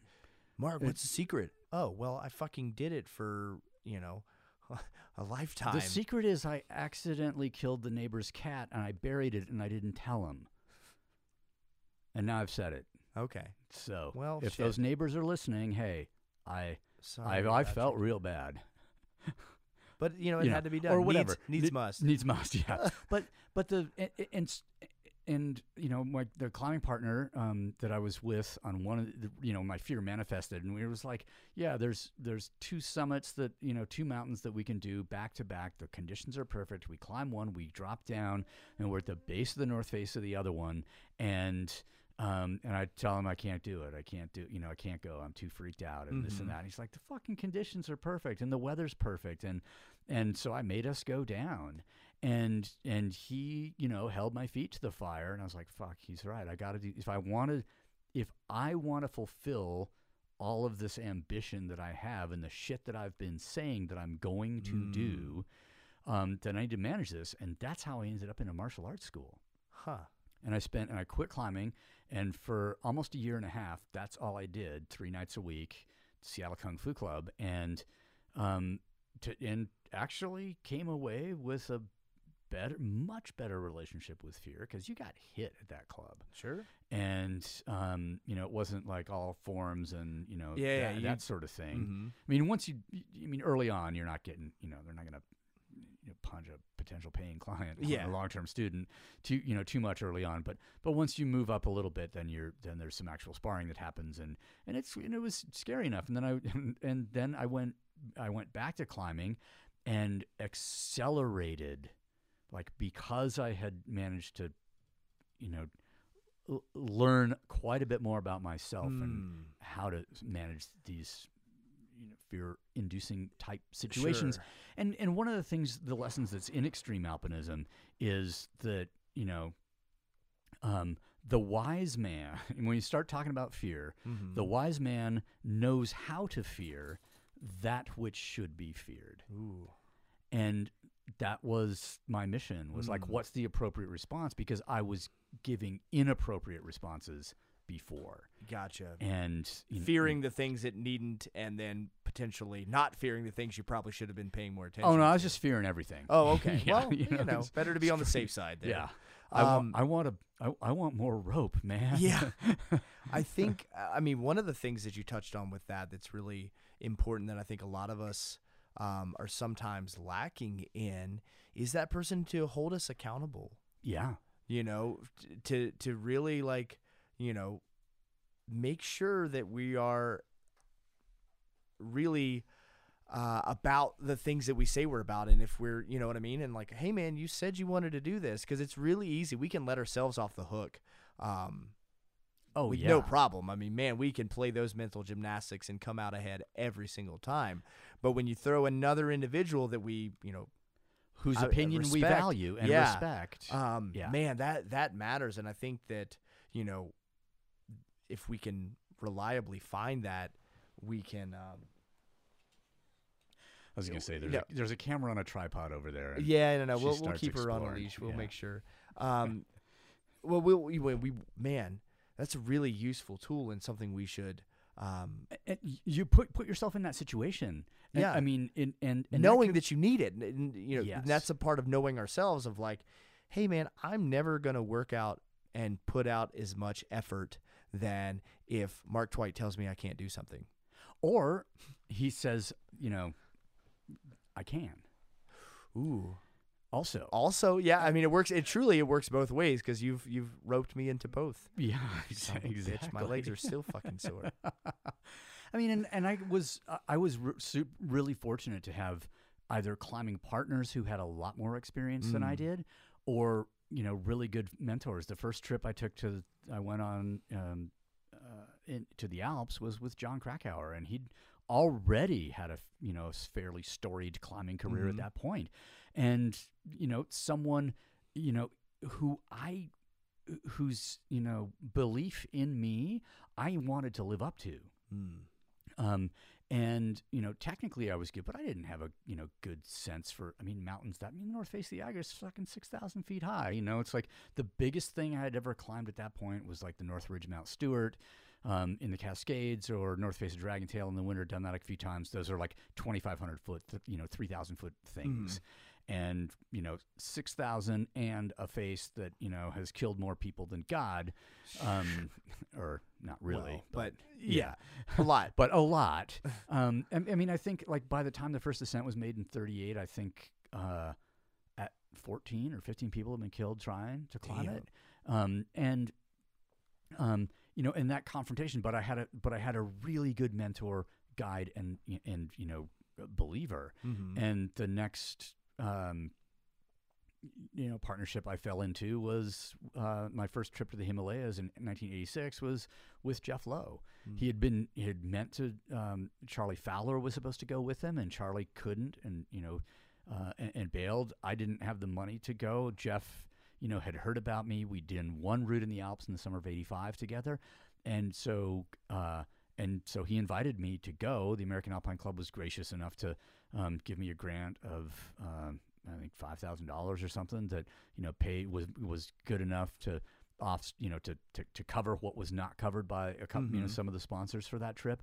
Um, I went on two trips to the Himalayas with with Jeff.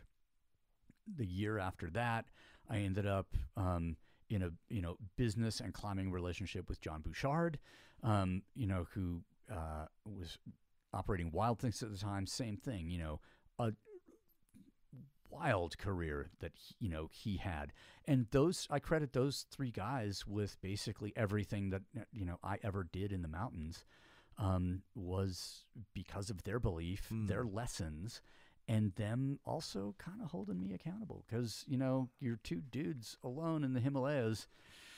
Uh, you gotta you gotta carry your weight. Yeah, yeah, yeah, for sure. You can't just um, skate through, as it were, in, Yeah. in that kind of situation.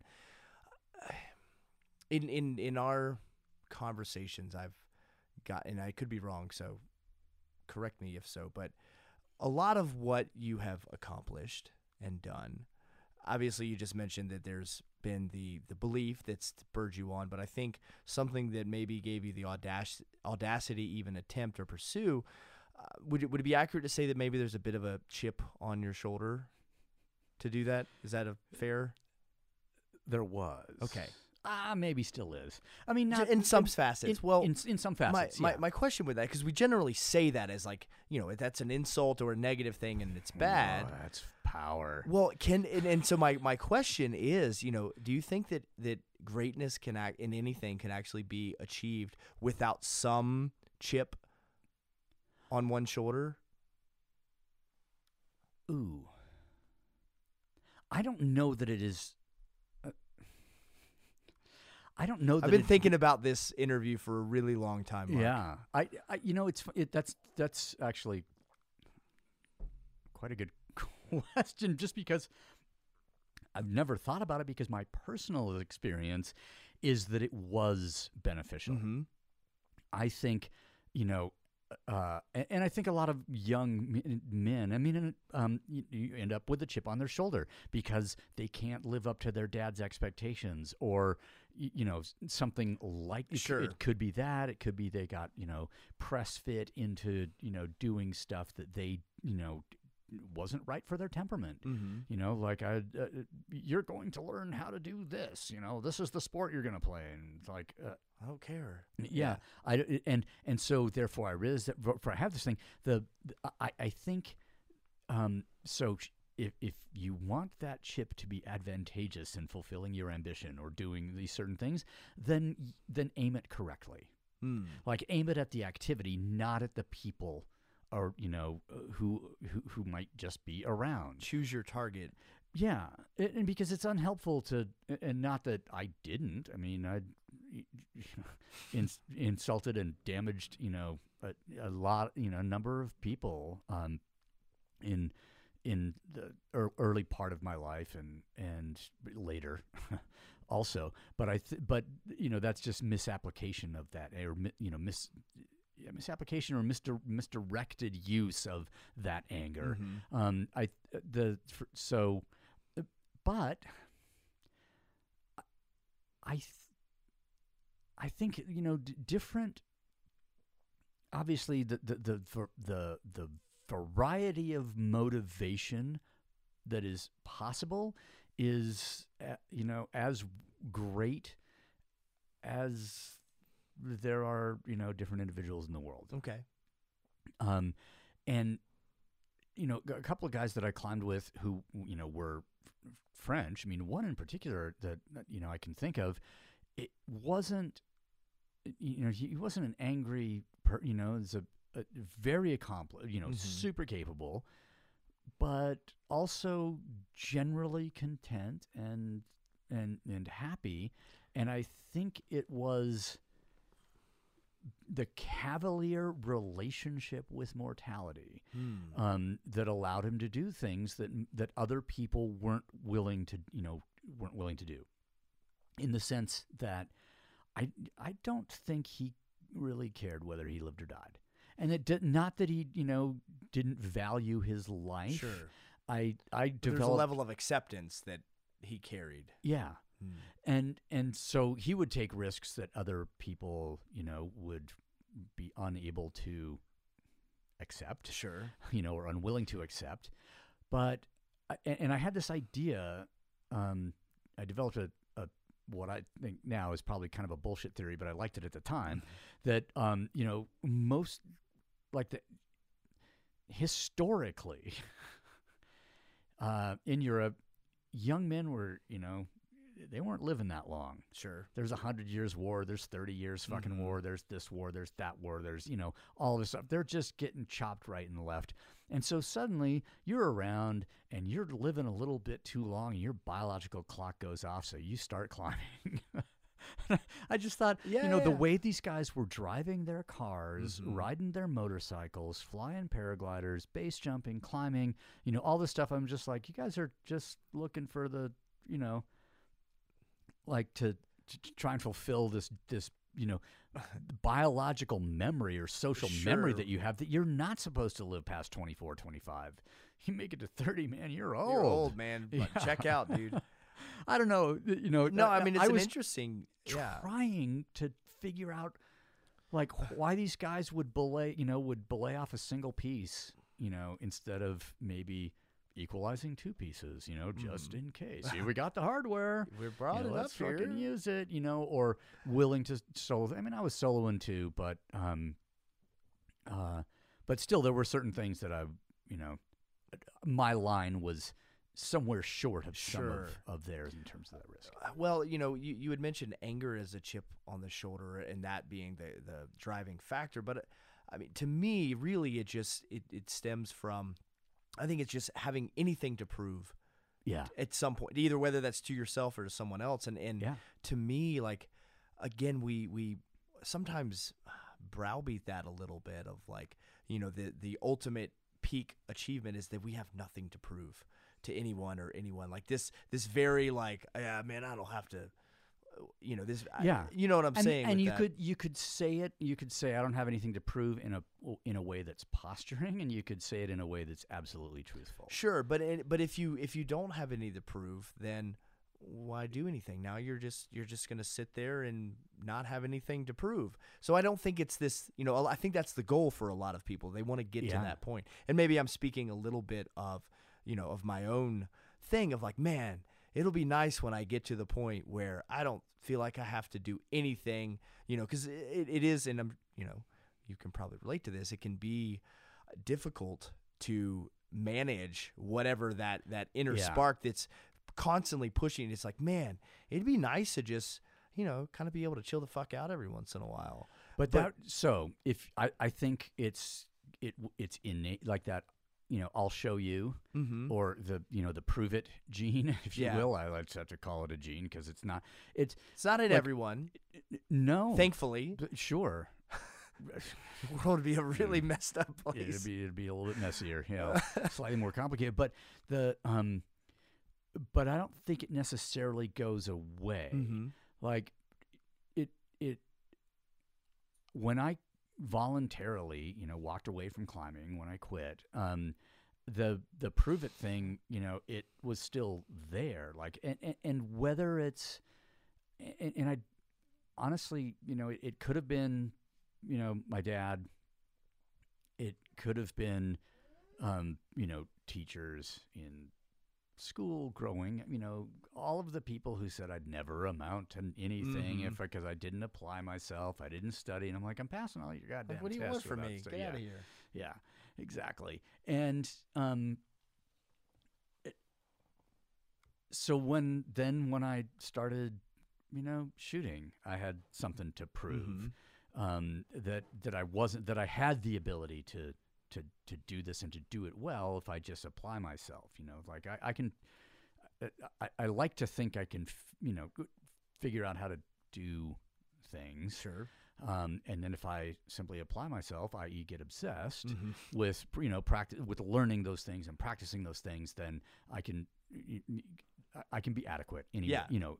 Uh, um, but it happened with shooting when I started. You know, um, the whole journey of you know having a gym and training people and and tr- and and that I needed to prove it there because I came from nowhere. It wasn't my life's you know study or anything. Um, there was uh, you know when I started racing my bike, same thing. Mhm. Um, and you know even when I was making Refuge as a Sure, book, it's yeah. like, look, I'm gonna.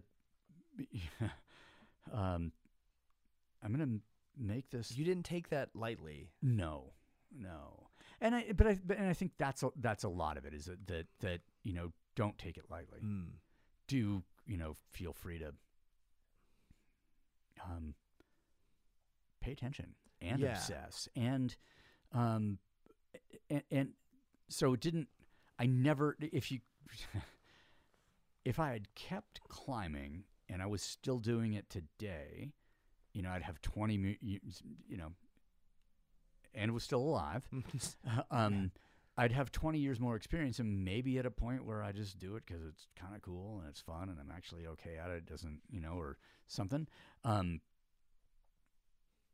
but that does that need to prove it, the need a little bit chip on my shoulder. I mean, the, the, the, the punk intro for refuge that I, that, you know, the very first introduction that I wrote for it, Mm-hmm. which I might publish at some point, but it's not in the book. Right. Um, was it was it was aggro. It was like I'll show you, you know, Yeah. kind of thing, and um, I think it's super powerful. I don't know that it is, uh, you know, completely necessary for everyone, Mm-hmm. but I know that when harnessed, it is it is incredibly powerful. Yeah, no, I, it really is, and what I've um, kind of witnessed in this, and and something I've been trying to uh, app- apply to myself, because I, I I think that you and I are kindred spirits in in some way, um, where you know there you have to be very careful where this chip on the shoulder, um, you you don't let it become this all-consuming self-loathing uh, but which which I think is the negative drawback, and then we have to be very careful. We're like, hey, take that prove it gene, and and use it, but don't let it go too far down this path. I mean, a little bit of self-loathing isn't the end of the world, but at some point, it might be worth um, working past that at a certain point. Yeah. Um, and and it's still a process. I think it's something that that you know I like to think that I've been getting better about for myself, and a lot of that is due to the practice that you know has transpired here. A lot of inspiration from um, our friend Michael and Mhm. some of the activities that he likes to partake in have helped. Um, and, and and it seems based off of kind of where you were when I met you, which was kind of around this refuge time and Yeah. that process, and now where we are. Now it seems that that has also been true of where you're at to some degree, at least. Yeah, I, I, I mean, I would, I would say the more, um, yeah, a, a number of things have transpired that have Mhm. allowed that, like, I, and not that I don't need to prove it, I just don't need to, um, treat myself in a like, I'm not, and I'm not going to say. I'm good enough, and people like me. You smart. know, or, Yeah, yeah, sure. or whatever, whatever the, the Yeah, Stuart Smalley. There we go. Yeah, Thank yeah, you. Yep, Yes. I'm with you. Um, you know, it, it's. I don't. I'm not that enlightened, sure. but the, um, the self-loathing is you know it's reserved for Mhm. for certain things. Um, the need to prove it in avenues that where I used to, yeah, yeah, not not so much Yeah. anymore, and um, and then uh, there's a certain beauty that comes with that those moments of you know inner peace Hmm. Which you know, and I say moments because they are fleeting. They're fleeting for sure. Um, but they, but you know, uh, sometimes you know, like like the last couple of days. I mean, we had a symposium last weekend, and it Mhm. was you know it was pretty heavy. Arguably one of the best ones you guys have done, I I agree. I agree. and and, and none of them have ever been bad. And I and I think I've been. I don't know that there's too many that I've missed. I- yeah, I, Um, I don't. I, yeah, I think you've been here for a I lot. I think I've been I've been been fortunate enough to have you know been able to participate in these. And holy shit! I mean, uh, this it is it is profound what transpires at these things, and it's really hard to put into words. Um, and, and I and I wish I could explain it to our to our listeners and our viewers, and I and I and I won't do it the service by explaining it, other than man, if you guys want to experience something, um, and and you're looking for that, uh, so if, I mean, it's as as as as elusive or ethereal as it sounds. I, I again, I don't know. You know, we do spend some time on day two um, applying the, the the concepts that are taught on day one. You know, in a in a physical form. Mhm. I- I- as Um, it relates somewhat to fitness and effort. I, I don't like to use fitness, but I think effort is a Yeah. better yes. descriptor. Um, but the like the, the emails and texts that I've received from this one, um, and uh, in in the last couple of days, you know, almost every single one has you know used transformative or life changing or something like that. And I don't want to make it sound like a you know a uh, you know an, an Est seminar or a Tony Robbins thing, you know, or so- anything like that. It, anytime you start using that language, right? It, it it it's very easy to conjure up in your mind something that this is not. Yeah. You know, it, it I mean, always we feels s- like very hokey and cheesy, and you know, like these guys are full of shit. We were one step away from snake dancing, but we didn't quite get there. That so next time. Well, you got to save something for the Yeah. following exactly. Yeah, was. yeah, where are you gonna go if you go? If you, if yeah, you- well, you, you jump the shark, right? Like, come on. exactly. You lead with snake dancing. You got no place. You pretty. you know, right. you're fighting grizzly bears in a cage. After Yeah, now it's crazy. That's absurd. It's completely absurd. or you know, or hunting a wild boar with a spear, for example. Yeah, 'cause you no one does something. that. Exactly. Like it's um, but but the the, the interaction, the, the the and for me this um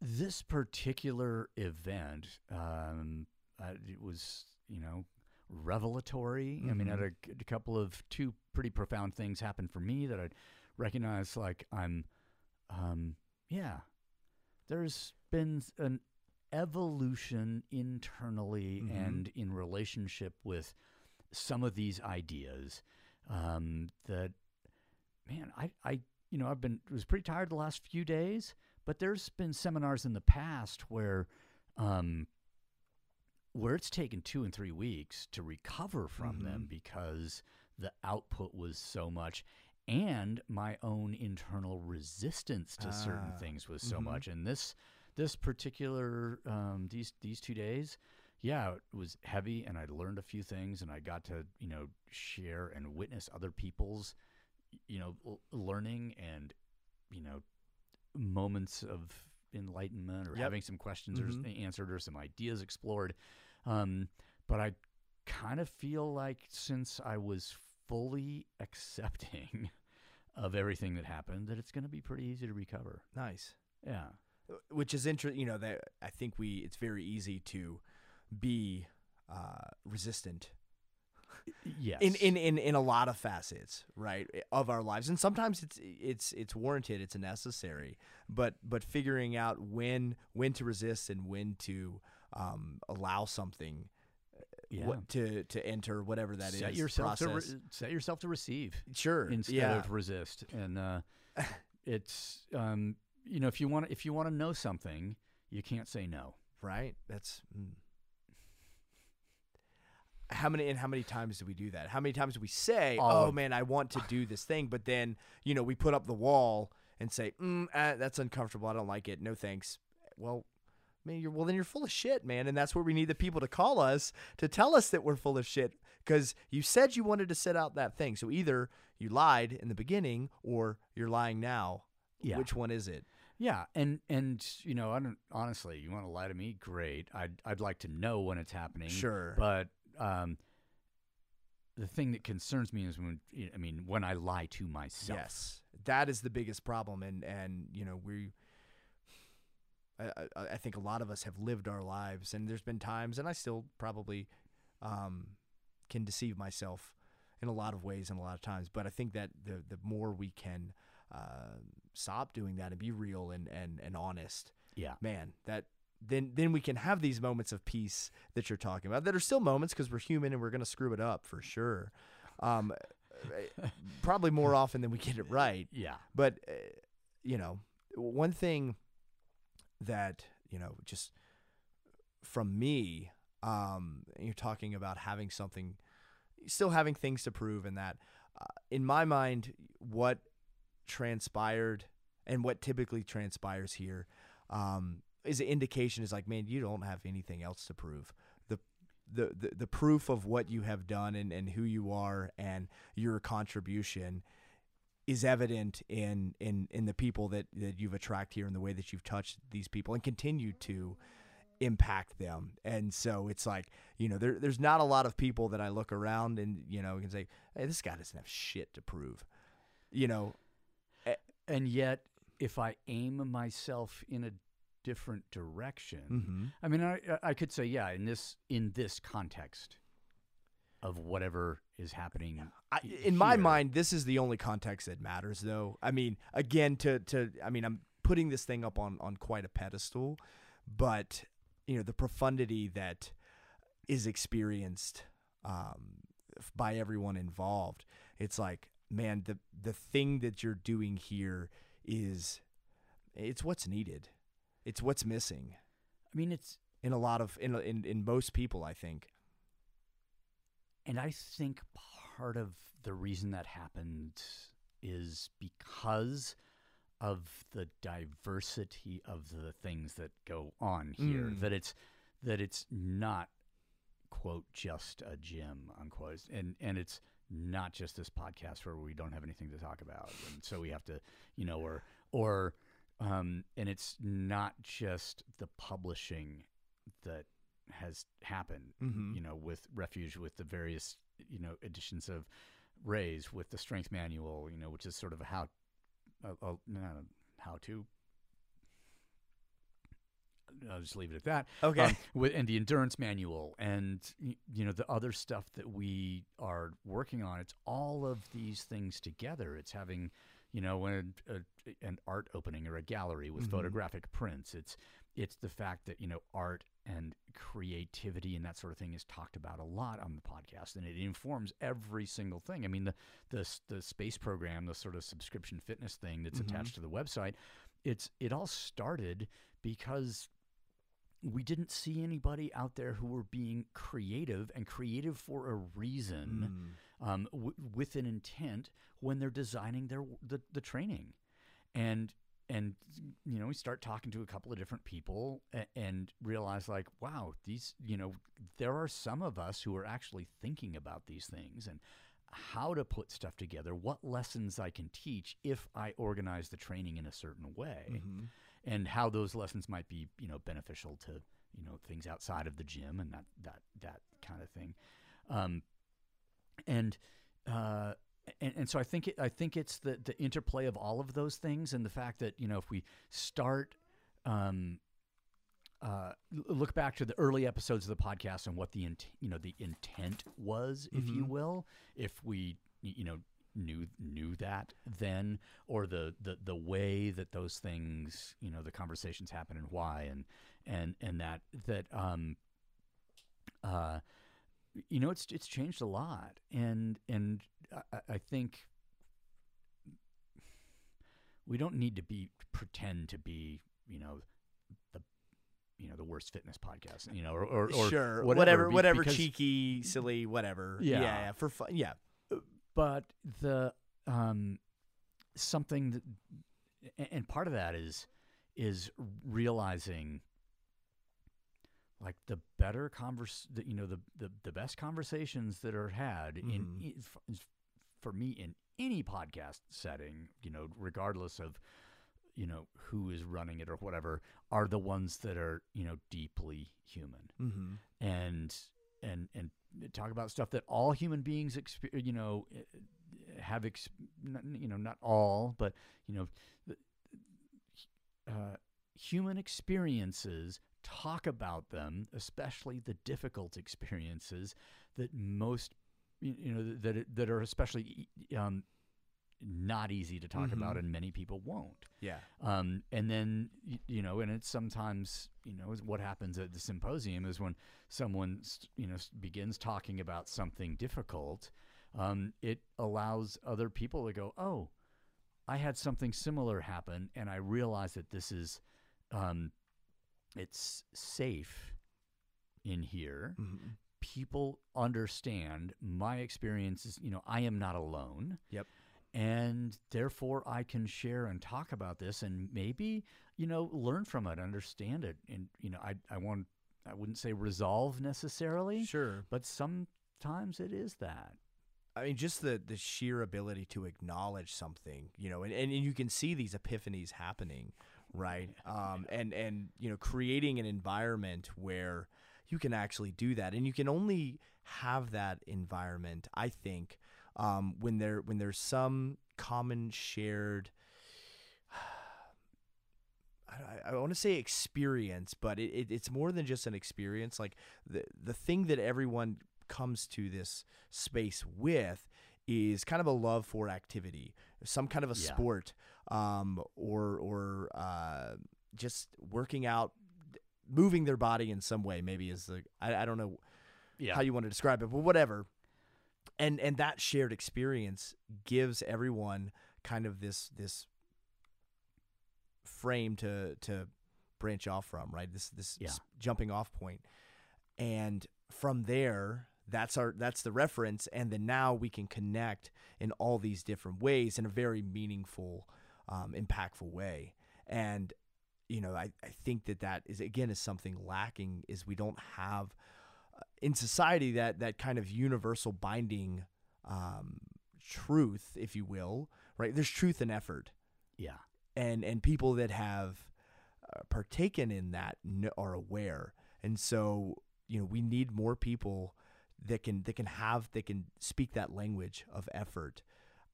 I think that's the catalyst, and I think that's part of the magic that is created here. Um, is is using that as the jumping off point, and then you know letting the rest transpire. Um, and and uh, part of that is getting out of our own way, which you can only do in in the right kind of environment. Yeah. And sometimes, you know, you get pushed out of your own way or pulled Which- or, Sure. or, you know, tempted, tr- tricked. yep. I mean, and and and a lot of that that that oh, the moment of insight, and sometimes it happens in conversation, but sometimes it happens in the workout of, oh, I didn't, I thought I knew what was going to happen, Mhm. and that I think is a lot of the beauty of the you know the, the the creative nature of a lot of the training that happens here is is you know when um, a lesson is learned and and is being taught in a particularly meaningful and sometimes kind of scary way. Like Mhm. there was one of the the um the kid this weekend. I'll say kid, but um uh f- um during the training session on Sunday, Mhm. uh the guy was in the Coast Guard. Yep. Oh man, Um, super impressive. That kid. really it was it was Oh, man. amazing but he went so far there was a point where i saw this look of like what i what appeared to be genuine fear like i don't know if there's enough air in this room Yeah. for me to Mhm. survive it was and just like being pulled along by the effort around um, was was one part of that but i think also you know ah, this is this snuck up on me and then kicked me uh, And- simultaneously in the sack and in the back of the head. Uh-huh. and and you know the the thing that I was really impressed by that was that he he kept going. yeah, You know what I mean? Like you saw Oh, that moment. You know, because I was watching him. You know, and you could see the other people when they had that epiphany, and everyone else. You know, not too long after that, you know, Yeah. they, they they they they dropped they and bailed. Yeah, That's what, and that's generally what is going to happen. But when you see someone give, you know, a, a Herculean effort of that, right? I mean, this guy, damned if he didn't dig deep because what he did hurt. oh yeah. I've, you know, I, I, I've, I've attempted, and I've, I've, I haven't gone as as um, far as he has in that particular workout. I mean, I've, I've done it in other efforts, but in that particular one, um, I, I know what it feels like to start approaching those limits yeah, and he went beyond that and and stayed. and stayed even though and man that that is a really really cool thing to I mean, experience it's a level of self awareness, but also trust in the environment and the Mm. people around you. Sure. Like, we're not going to, we'll lead you to deep water, yeah but you're not going to drown. sure And, uh, most people don't have that and that's you know that's whenever I mean, I- in, in, in the sense that we won't let you. yes I mean, we'll let you get close. Cause sure well, that's important That's, that's kind of where the let me go make popcorn. Yeah. but but I don't. Yeah. that's not the end goal, and there there aren't enough. Sadly, there aren't enough um, spaces where that occurs anymore. Oh, you yeah. know, and and Yeah. and for me, you know, very much uh, of what what I'm trying to do with Savage Gentlemen is actually you know emulating to some degree what you guys are doing here with with nonprofit. I mean, um, these these guys probably won't know because they don't they're not they're not, not privy to Overlap. Right, but but man, if if someone did know, they would they would be like, man, there's a lot of recurring themes here. You know, if they were to to exist in both spheres, um, but but I think it's really important, and that's why I, I've really tried my best to you know take take some of these lessons to heart and and put it out here because man, it's it's it's so valuable valuable and it's so needed, um, and you know I'm really like immensely um, uh, grateful, you know, to be to even like occasionally step into this orbit, you know. Um, it's it's really cool. I, I really, I, uh, I understand the circumstances. Mm-hmm. I wish you were still living out west. Sure. It's eh, man, it's been a, it's been a process, and I think of the one of the biggest. But then sometimes I see you doing man shit out I mean, I in do get to get some cool opportunities. Yeah. it, it's good, and and you know, it is what it needed to be, but that doesn't make things any easier. Sure. Do you know what I mean? Like Yeah. like it really doesn't. I mean, it, it was the right decision, and it and it had to be made. Um, but man, sometimes the right decision is hard. Often. Often, Yeah. you know and and and every every i think everything that we do in life um that is worthwhile generally comes with some kind of a sacrifice Yeah. you know and, and i think that we have to accept that it's easy to deny you know and it, it would be easy it would actually be a lot easier for me to just compartmentalize um put this thing away right pretend like it Yeah. never really happened um but i know that that one isn't true um and and and wouldn't be helpful you know Oh, yeah.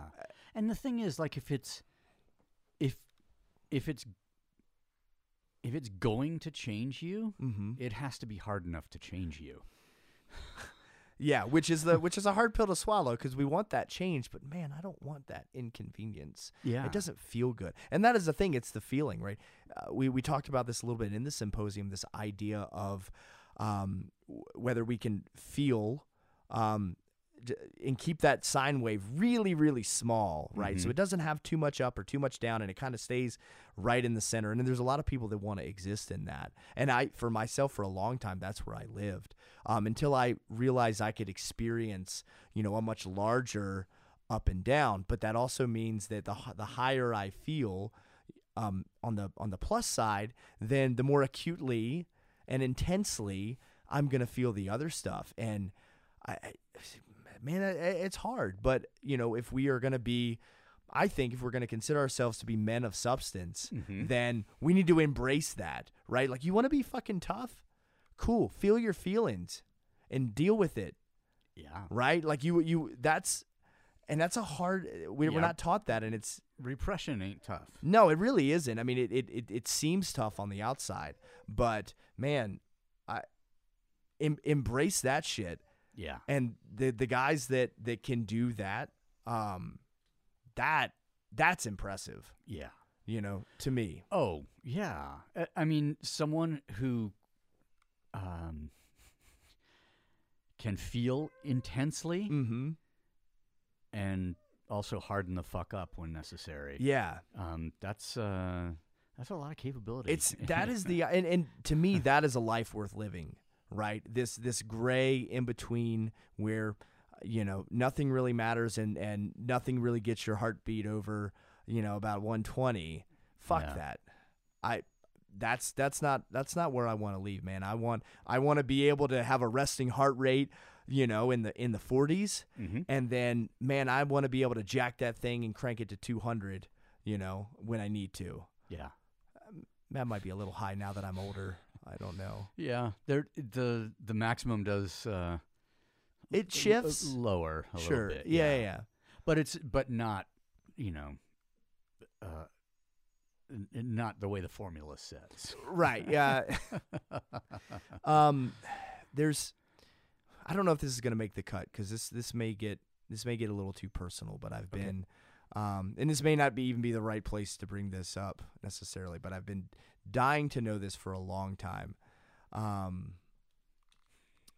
you said something. I was gonna say three. Okay, there you go. Uh, Well yeah. done. Figured it out. Figured it out. Thought you were This is and it really this how is how many ex-wives I have. Oh, okay. Uh, this is really nothing more than my own edification. So um, I don't know if the listeners are would care to indulge this. So okay. um, if not, then you guys can tune out right now. Yeah. Um, if you want to hear some personal shit, then stand by. Then stand by. Yeah. So you you had said something, and, and I don't know if you recall this. Um, I don't know if it was on a podcast that, that we were on a while back, but it was it was it was in reference to I guess whenever we first met. Mhm. um, and and your very first impression. And I, and and, and I, it hasn't haunted me, but I've been very curious because I I try to fancy myself as someone with a bit of self awareness, Yeah. right? Um, and and I don't want to misquote you, but you, uh, my understanding was the first time that you saw me or met me or whatever whatever that interaction was, your first um, impression was that that I was that I was a poser. Um, I didn't see the ears, man. Well, my, my question was, I what what what really, my question was a poser of what? Because I am a poser. I I mean I I I've seen you pose for photos. I pose all the time. Yeah. You know, and I and I dabble in a lot of different things, which you know, I I can probably often appear to be Yeah. far better uh, or far more versed in than I actually am. You know, people look at me walking around with a firearm. They're like, "Holy fuck, that dude must be an operator." It's like, no, I, I can barely operate a freaking remote control.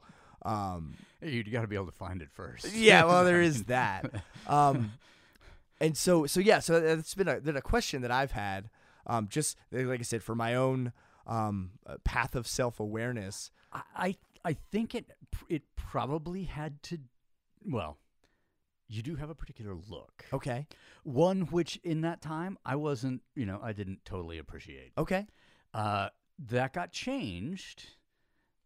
Um, when you showed up in a fucking tux at the refu- the refuge opening, I was just like, he is a fucking gentleman. like wait a minute. This is amazing. um, but I, I, I think the impression um, that I had was exactly that. You know, poser probably not the right word. Dilettante, which you just admitted to. I dabble in a lot of different Mhm, things, and um, and first impression, you know, for me was like, uh, I had no idea. You know, this is all surface. This is all Yeah. appearance. I had no idea how good you were at some of these. You know, that dabbling uh, is with a capital D um, for I'm a, you. I'm a professional dabbler. but it, like, okay, this guy is involved in way too many of them. He can't possibly be any good at any of them, Mm. and therefore poser slash Okay. dilettante, which is something. And and that for me, it's been a um, like I go, uh, like I have only been able to do the things that I've done because I've I obsessed. Mhm. I focused on that thing. I Sure. cut away all the other distractions. I wouldn't allow the dilettantism Mhm. to to um, to to play a part. Therefore, I had a I have a particular relationship with that idea and have Ah. and have the habit of that idea for a long you know part of my life, and um and so if I decide that I'm going to start shooting, well, that's what I do to the exclusion of all else. And I go to Mm. you know I attend a gunsmithing school. I start reloading. I start you know You're you're all, the- in from oh, the bottom to the top. It's not just hey, I'm gonna obsess about you know marksmanship and accuracy. Yeah, but I need like, to I need to learn as much about these things, and then you know it's like okay, I'm gonna build um, you know a bolt action rifle, and that means I'm gonna have to develop a load for this specific gun, and that means you know there's gonna be a lot of testing and a lot of Mhm. experimentation. I'm gonna have a good starting point because you know uh, my that particular project, my friend Arndt Meyer was working for Safariland at the time, you know some and- folks. and so I could yeah I got some people I could ask about things and and so um so I I could get good because you know or or or grow into the thing relatively quickly because of what I consider a good ability to obsess Mm. about it and, and focus. And so seeing and then hearing about like, oh, he does this and he does this and he does this, and I'm like, Fuck that "Fuck guy. it." Yeah, exactly. What a yeah. douche. But then also, you know, I was I had this um I didn't because I was not comfortable within with the the the hipster within. Okay. I was anti hi- anything hips that I associated with hipster. Sure. And, and you And know I it's interesting. Put and that on you based No, on it's okay. an appearance. I, I no, I, I mean it's okay. I, I feel like, and maybe this is a lack of self awareness, where it's like I don't necessarily like see myself as a hipster, though I def- I mean I will admit I have plenty of hipster tendencies, but as I as I I don't even know what it means anymore. It's it's uh, it's basically anyone who gives a shit about anything. If you have any modicum of uh, yeah. of of Wait, but- intentionality, Okay. The, one test, the one litmus test question. okay. Do you I don't drink IPAs. Yeah, that's a good one. Kind of, but Okay, sorry. it, n- w- um, do you own a tweed vest that either has a silk or leather back, Silk or leather, or is it what tweed? he tweed all the way around, like that's a No, that they, that's a- they no they come different- they come with a they come with a liner typically, and I'm trying to think of what the it's called a jacquard. a jacquard Mm-hmm. or a is the type waistcoat. of is the well the, the lining itself is I- is jacquard is the name yeah. of the fabric. Okay. Um, I know this because this is what my wife does for a living, and I have absorbed so much um, fashion jargon through osmosis, which has been useful in developing a clothing line. Um, so to answer your question, uh, kind but of, also i- useful in developing a personal look sure, when it you know when it comes to using fashion to communicate. yeah. things. Which Yeah. apparently what I'm communicating is I'm a pretentious douchebag um, that that participates in far too many activities. and then it does yeah shit. Which what what here's which which you know uh I gotta say that you know the the, the glasses that I look through Mhm. are particular. sure. So that may not be what you're broadcasting to others. Oh no, it it, it is it is Okay. for sure because that's if you if you want to waste some time with a, some mild entertainment, go look at some of our uh, uh, the comment section on some of our advertisements Oh. advertisements. And actually, I think part of it is is actually these fucking assholes out here Mhm. have now led me to lean into it even harder Yeah. because I'm like, oh, you think this is hipster? Yeah. Check this out, right? Because because I know I, I know my capabilities, and it's like, hey, have you ever had your ass kicked by a hipster? Yeah. No. What does that make you? Like, what does that put you in the in the chain in the hierarchy? I had I had this uh, a similar thought. Some that were like uh, two years ago or a year and a half ago. Um, I was the the pistol I was carrying all the time was a 380, Okay, and I was just like, dude, do you know how embarrassing it's gonna be to get shot by a to 380. get- uh, fucking to get dropped by a nine mil short? yeah. Ouch. Womp womp. Wow. Yeah. The only thing you know worse would be a 32 or, Or- a 22. Or 22. Yeah, man. Yeah, 22 would take a lot though. I mean, unless Well, unless placement placement matters Yeah. to some degree.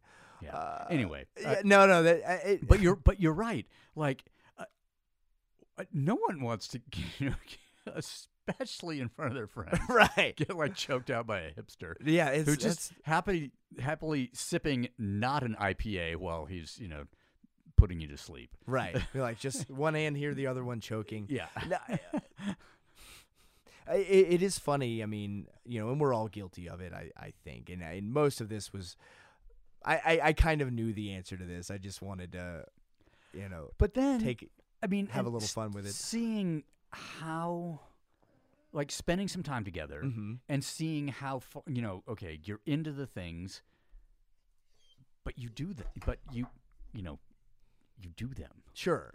You Yeah, I don't just put road. on. I don't not- put on a you know a helmet and crampons and then just stand there at the trailhead. Yeah, You know what I mean? Like again, and I- exactly. or or you know, post it to social media or Yeah, have a like- photograph to take, you know, or something like here's that. here's yeah. the pic of me, you know, pretending like I'm doing this thing, and I think it's very easy to make that assumption because there are a lot of people who actually do. That is what they That- do. that's what they do. you know what I mean? Like like so it- so it's e- and it's hard to um you know kind of uh, dis- disseminate between okay some authenticity Yeah. right and and some faking it as it were um some Did you pick up pretenders. The uh, that Palo Santo that she was about to. I, I'm. That's not good for dogs, I don't think. It might be. Well, Actually. maybe You it's know, great for knows? 'em. It might be It great. smells Maybe- amazing. It does. It does. Um, but but but there is a lot of that, and and you know I've kind of played into that a little bit with with some of our marketing, where it's like, hey man, what these these snap judgments um, often says more about the individual making them than it does Absolutely. do you know what I mean? And, and Yep. just like you revealed, you're like, well, this is where that came from, right? And yours came from a different place. A lot of other people's comes more so from their insecurity, right? Yeah. Where I mean, how quickly do we see something that flies in the face of, uh, you know, it, it makes us confront our own um, iniquity, so to speak, and man, we really get mad about it really fast. Oh yeah, yeah. If I see a little bit of myself in the in Ooh, the thing, oof. son of a. I'm gonna let this person out. You you wait till they read this comment. yeah, I'm gonna show. I'm gonna show these assholes because Oh, that's how we change the good. world. Yes, is well, choking them out and then showing them. I guess. Man, um, there's a lot of stuff that I I think I, I I think I still would like to probe, and thankfully for me, um, We might have another opportunity. we can, we can we can chat more. But I think for the listener, we've probably touched on about as much as they can handle for one sitting. Um, I mean, that's uh, was a solid. just over two and a half hours. Yeah, th- this will be the longest Savage Gentleman episode to date, which is not surprising. I mean, Josh I'm- Tyler, you know that we can talk. Oh, indeed. We- Can we? and how? and exactly. So, and and I you know I want to I would direct people to some of the stuff that you guys are doing, but just as a as a you know quick little reminder, yeah. kind of where they can find you um, if they want to. Hopefully, I, I my my hope is that everyone who has listened to this wants to probe this deeper because you fucking should. There's no excuse not to go looking into what this guy is doing because, man, it's it's worthwhile. Um. Thank you. Mm-hmm. let's see the for for this you know what happens in this space non Mhm. nonprophet.media and that's n o n p r o p r o p h e t um uh which is kind of a play on words from my old organization which you know was you know people accused us of being a cult and I was like yeah Sure, of I'm the, of course we are yeah. like, why wouldn't we be? Um, but uh, and then the nonprophet podcast, which you know, iTunes, Stitcher, Spotify can can be found, and I th- we posted episode 164 today. Nice. So there's quite um, Ooh, a bit of got some catching up to do here. yeah. Damn, yeah. I need to get on it. Um, some of the some of the material that that that people can you know hopefully get some insight. I mean, obviously there's um, extreme alpinism. There's Kiss or Kill, which so is two both of those climbing books. You know, Mhm. one as I said, Extreme Alpinism's uh, How Not to. You can still. F- it is. Uh, it went out of. It was published in 1999. It went out of print uh, three weeks ago. oh Um, publisher, you know, was like, all right, didn't sell enough copies last year, so we're done. Uh, the surprise there to me is that it stayed in print for so long, um, and uh, and, and that there's you know a lot of interesting. Um, but universal type lessons in it. Mhm. Um, Kiss or Kill is basically 25 essays written over 15 years of of climbing. Um, and you know some of the you know they were all they were originally published in various climbing magazines uh, all rewritten for the book and then with an author's note you know at the end of those 15 years basically with a, you know renewed perspective mm-hmm. um, that is still out there in paperback you could find a hardback copy and actually you know uh, one of the gentlemen that showed up at the symposium found a hardback copy Nice. uh, recently and i mean i still see them in the wild sometimes but um, then uh, Refuge, which we published, and it's only available um, through through the nonprophet through website. website. Mm-hmm. All the hardback copies and special editions with slipcase, those are gone. And uh, soft cover is still available. Same content inside, and it's nicely. It's a nice soft cover. Yeah. Um, and then the Rays anthology, which is the first five issues of our zine Rays. There's a couple of one-offs after that. Those are all in the nonprophet sort Mhm. of store. Um, and then on my personal website, which is just marktwight.com, that's where what I reserve for um, my practice of photography. Ah, And so there are images there, prints available, some writing, but most of the writing is in the journal section Mhm. on non- nonprophet site. Nice. It it is a. I am no longer on Insta. I mean, I I, I You've, have you've an kind of Instagram. sworn off. Yeah, the Ye- social media thing. Yeah, I mean, I'm still using um, Vero, which is a uh, social media platform um, that a friend of mine, Ayman Hariri, d- developed. And um, it, there is no data harvesting, there is no advertising. Uh, it was, I think, it may be 99 cents a month now. Um, but originally, for the first several years, it was free as they were Mhm. developing stuff. Um, some pretty cool people. They put a bunch, you know, the, the organ, Vero is an organization, puts money into helping people produce short films. Oh, wow. so- they started a record company. Um, it, it, it's really cool what's sort of happening there, and it's and it's not nearly as divisive and you know full of shit and and negativity as you know some of these other pla- and The you other- won't yeah. and you won't lose you know the, the the the privacy sort of settings about you know who sees to what depth into Mhm. you know it's just like you know it's, it's just like life yeah. in a way it's pretty so i i, I still um, do use that but instagram is gone twitter was gone a long time ago Mhm. which i think I- Good for you. I, I'm jealous. I have yet to be able to break those shackles because of the nature of the business and, and what we do. But um, I mean, it's it's um, it's an interesting thing. You know, I went away for a while, and then I came back, and then I found, you know, the bad habits developing again of just fucking doom scrolling and like, uh, you know, the, the, the extraordinary loss of time Mhm. and. And um, and then I you know I read Jaron Lanier's book you know t- ten reasons to you know delete your social media accounts oh yeah, um, and he's sort of a, you know, he's a Silicon Valley plank holder, and basically said, "Hey, this shit got out of control. We we thought, and you know that that it would, you know, be for the greater good, and then it turned out um, something it became something different. yeah, and I and I think he's right. You know, it's just like it's hard to argue against it. I mean, in in in some respects, though, as much as as vile as it can be, and as much as I begrudgingly use it, um, were it not for that medium, I wouldn't have found this place. oh, I I agree. You know, there There is some, there are some good things to it, but man, I, absolutely. I think I got most of the good stuff out of it now. I'm, I'm ready to just But I think there's and, and depending on how you run a business, like it's you know we were you know as at nonprophet we were you know we were boosting some ads, we were buying some advertising, you know, to get things promoted so that more people saw them.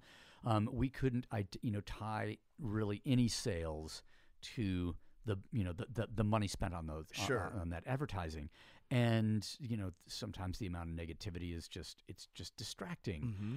And uh, so the, what we ended up doing is basically anybody who's ever you know bought anything from us or willingly shared their email, share a public one. You know that you're, you're not the you know so that you know that you're going to get stuff. And you know um, we've been pretty good. You know uh, once a week or once every ten days about of sending out an email when we have a new article, when we have a Mhm. new podcast, just to let people know because they're not finding out on social media because Sure. we're not posting there anymore. And um, and the engagement, you know, we haven't suffered any loss Mhm. in revenue. The engagement that does happen with people is far more meaningful It's than well, it's more intimate, right? And Yeah. and and actually, we just as a heads up, um, Savage Gentleman, I think, is going to start shifting more focus to that medium of email, where you know it's it's. I think it's a better. It's now a better form of communication. yeah, Um, you can get a lot because at the end of the day, and we talked about this quite a bit at the symposium. You know, the the notion of um, quality over quantity, and it's like, man, you can fire off a ton of tweets or Instagram posts or whatever, but you know, it's going to be lacking. And yeah, so, and and and then you don't have any idea. I mean, you know, as a my. I, I- think um, when I stopped on Instagram, I had four, you know, on my personal account, I had forty thousand followers, but it's not translating who, to who are these people? You don't. Well, yeah. How many of them are actually people, and Right. which ones are you know bots is is one question. But then also, it's like that never. If I was, and I wasn't using it for business, you know, it's just Mm. like a, a you know, it's a signpost, it's a communication. I don't know actually. You know, I mean, I started using it to rehearse Refuge because Mm. Refuge as a book, it's a marriage of images and words. Yep. And so I practiced on Instagram how to do that. And now that I'm done, and then then once that got, got figured out and the book was made and published, um, then I uh, then I was just using it for kind of entertainment and to For know, anger porn, basically. Like, yeah. Hey, here's something that I could be angry about. yeah because I don't know. It seems like a I, I don't know why we all do it. We're all guilty of it, but oh it's yeah. like, man, this I don't know what in our brain signals that this is a good use of my time. It's just to fucking fester over um, things that I really can't do much about. what someone may or may you know so, you know what got said or typed or whatever and may or may not have been meant Right. yeah that uh, yeah so I, wha- one thing you you you mentioned briefly i just want to reiterate um, is the the space program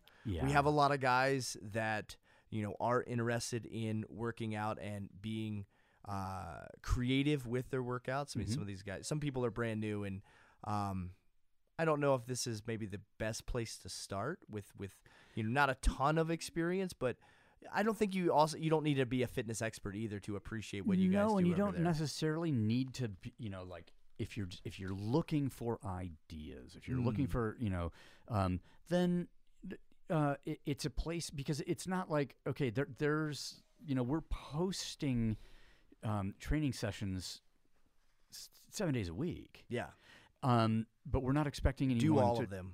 yeah you'll last about two weeks Maybe, Maybe. if you're lucky. because some some of them are um, pretty difficult Some of um, them are downright insane. Like you have to be a crazy person to even attempt yeah some of these. and everything you know everything you know to pick and choose you know go, go in and pick and choose and it's and it is a, s- a subscription thing you you know you don't need to be on it for a year necessarily Mhm. to to get some information Get and some, inspiration, stuff you can utilize. and Uh, yeah, and and you know, uh, to those those of you guys out there, because you know they're aware that I have some fitness Mhm. workout knowledge, and a lot of Yeah. people are like, "Hey, man, can you like help?" I'm like, I'm like, having interacted with with with the folks here, Yeah. I don't feel remotely qualified to give people any kind of exercise advice. I, I just direct them to the source. It's like, hey, if you want to know, um, if you want really you know to to, to Yeah. get the most out of it just just go to nonprophet.media check out the space program and there um, is read some of the articles and and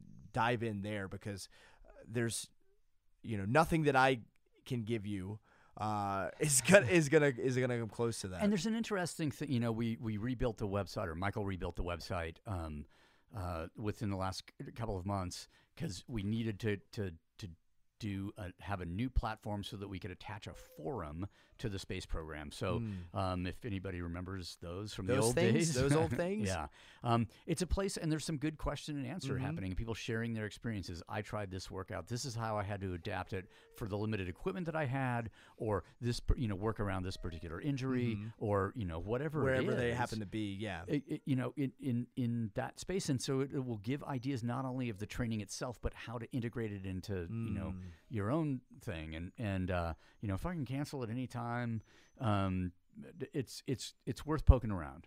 I, agreed, agreed. So, man, Mark, really, this is long overdue. I'm really glad we were able to sit down and, and have this. And um, Me too. I'm just I'm so glad we didn't do it yesterday when I was a still not like, quite. yeah. Yeah, no, no. I, Yeah. like I said, I was, I, I was a little bit. I was thinking about the whole thing yesterday. and I was like, oh man, what? Where do I even? Where do I even go with this thing? You know, and and so I, I I had some ideas, and today I was a little bit frazzled running around doing stuff for the business here while I'm in town. Yeah. Um, and I was like really nervous, like, oh crap, I'm gonna I'm gonna lose it. I had I had some things. Oh, where did they go? And and and thankfully, um, I felt like we were able to touch on a good portion of it, and so um, It was good, and if and if either of us can remember what we talked about on this one, then we can talk about something different in round two. Should that happen? totally you know, absolutely. on a Um, future visit. thank you guys for listening, for watching. Um, you know, Indeed. appreciate you uh, hanging out with us, and and you know, feel free to reach out to to me. Don't don't contact, don't bug him. Um, but if if Or you have try. or try, you I can mean- try. But if you have some stuff, Sometimes um, it takes me like six months to answer an yeah. email, but I'll, um, if, if if you need some specific things now that he's no longer uh, social media attached, I'll run it up to the ladder up the ladder for you. Um, there we go. and uh, well, until next time. Cool. Thank you. And thank you, Mhm. man.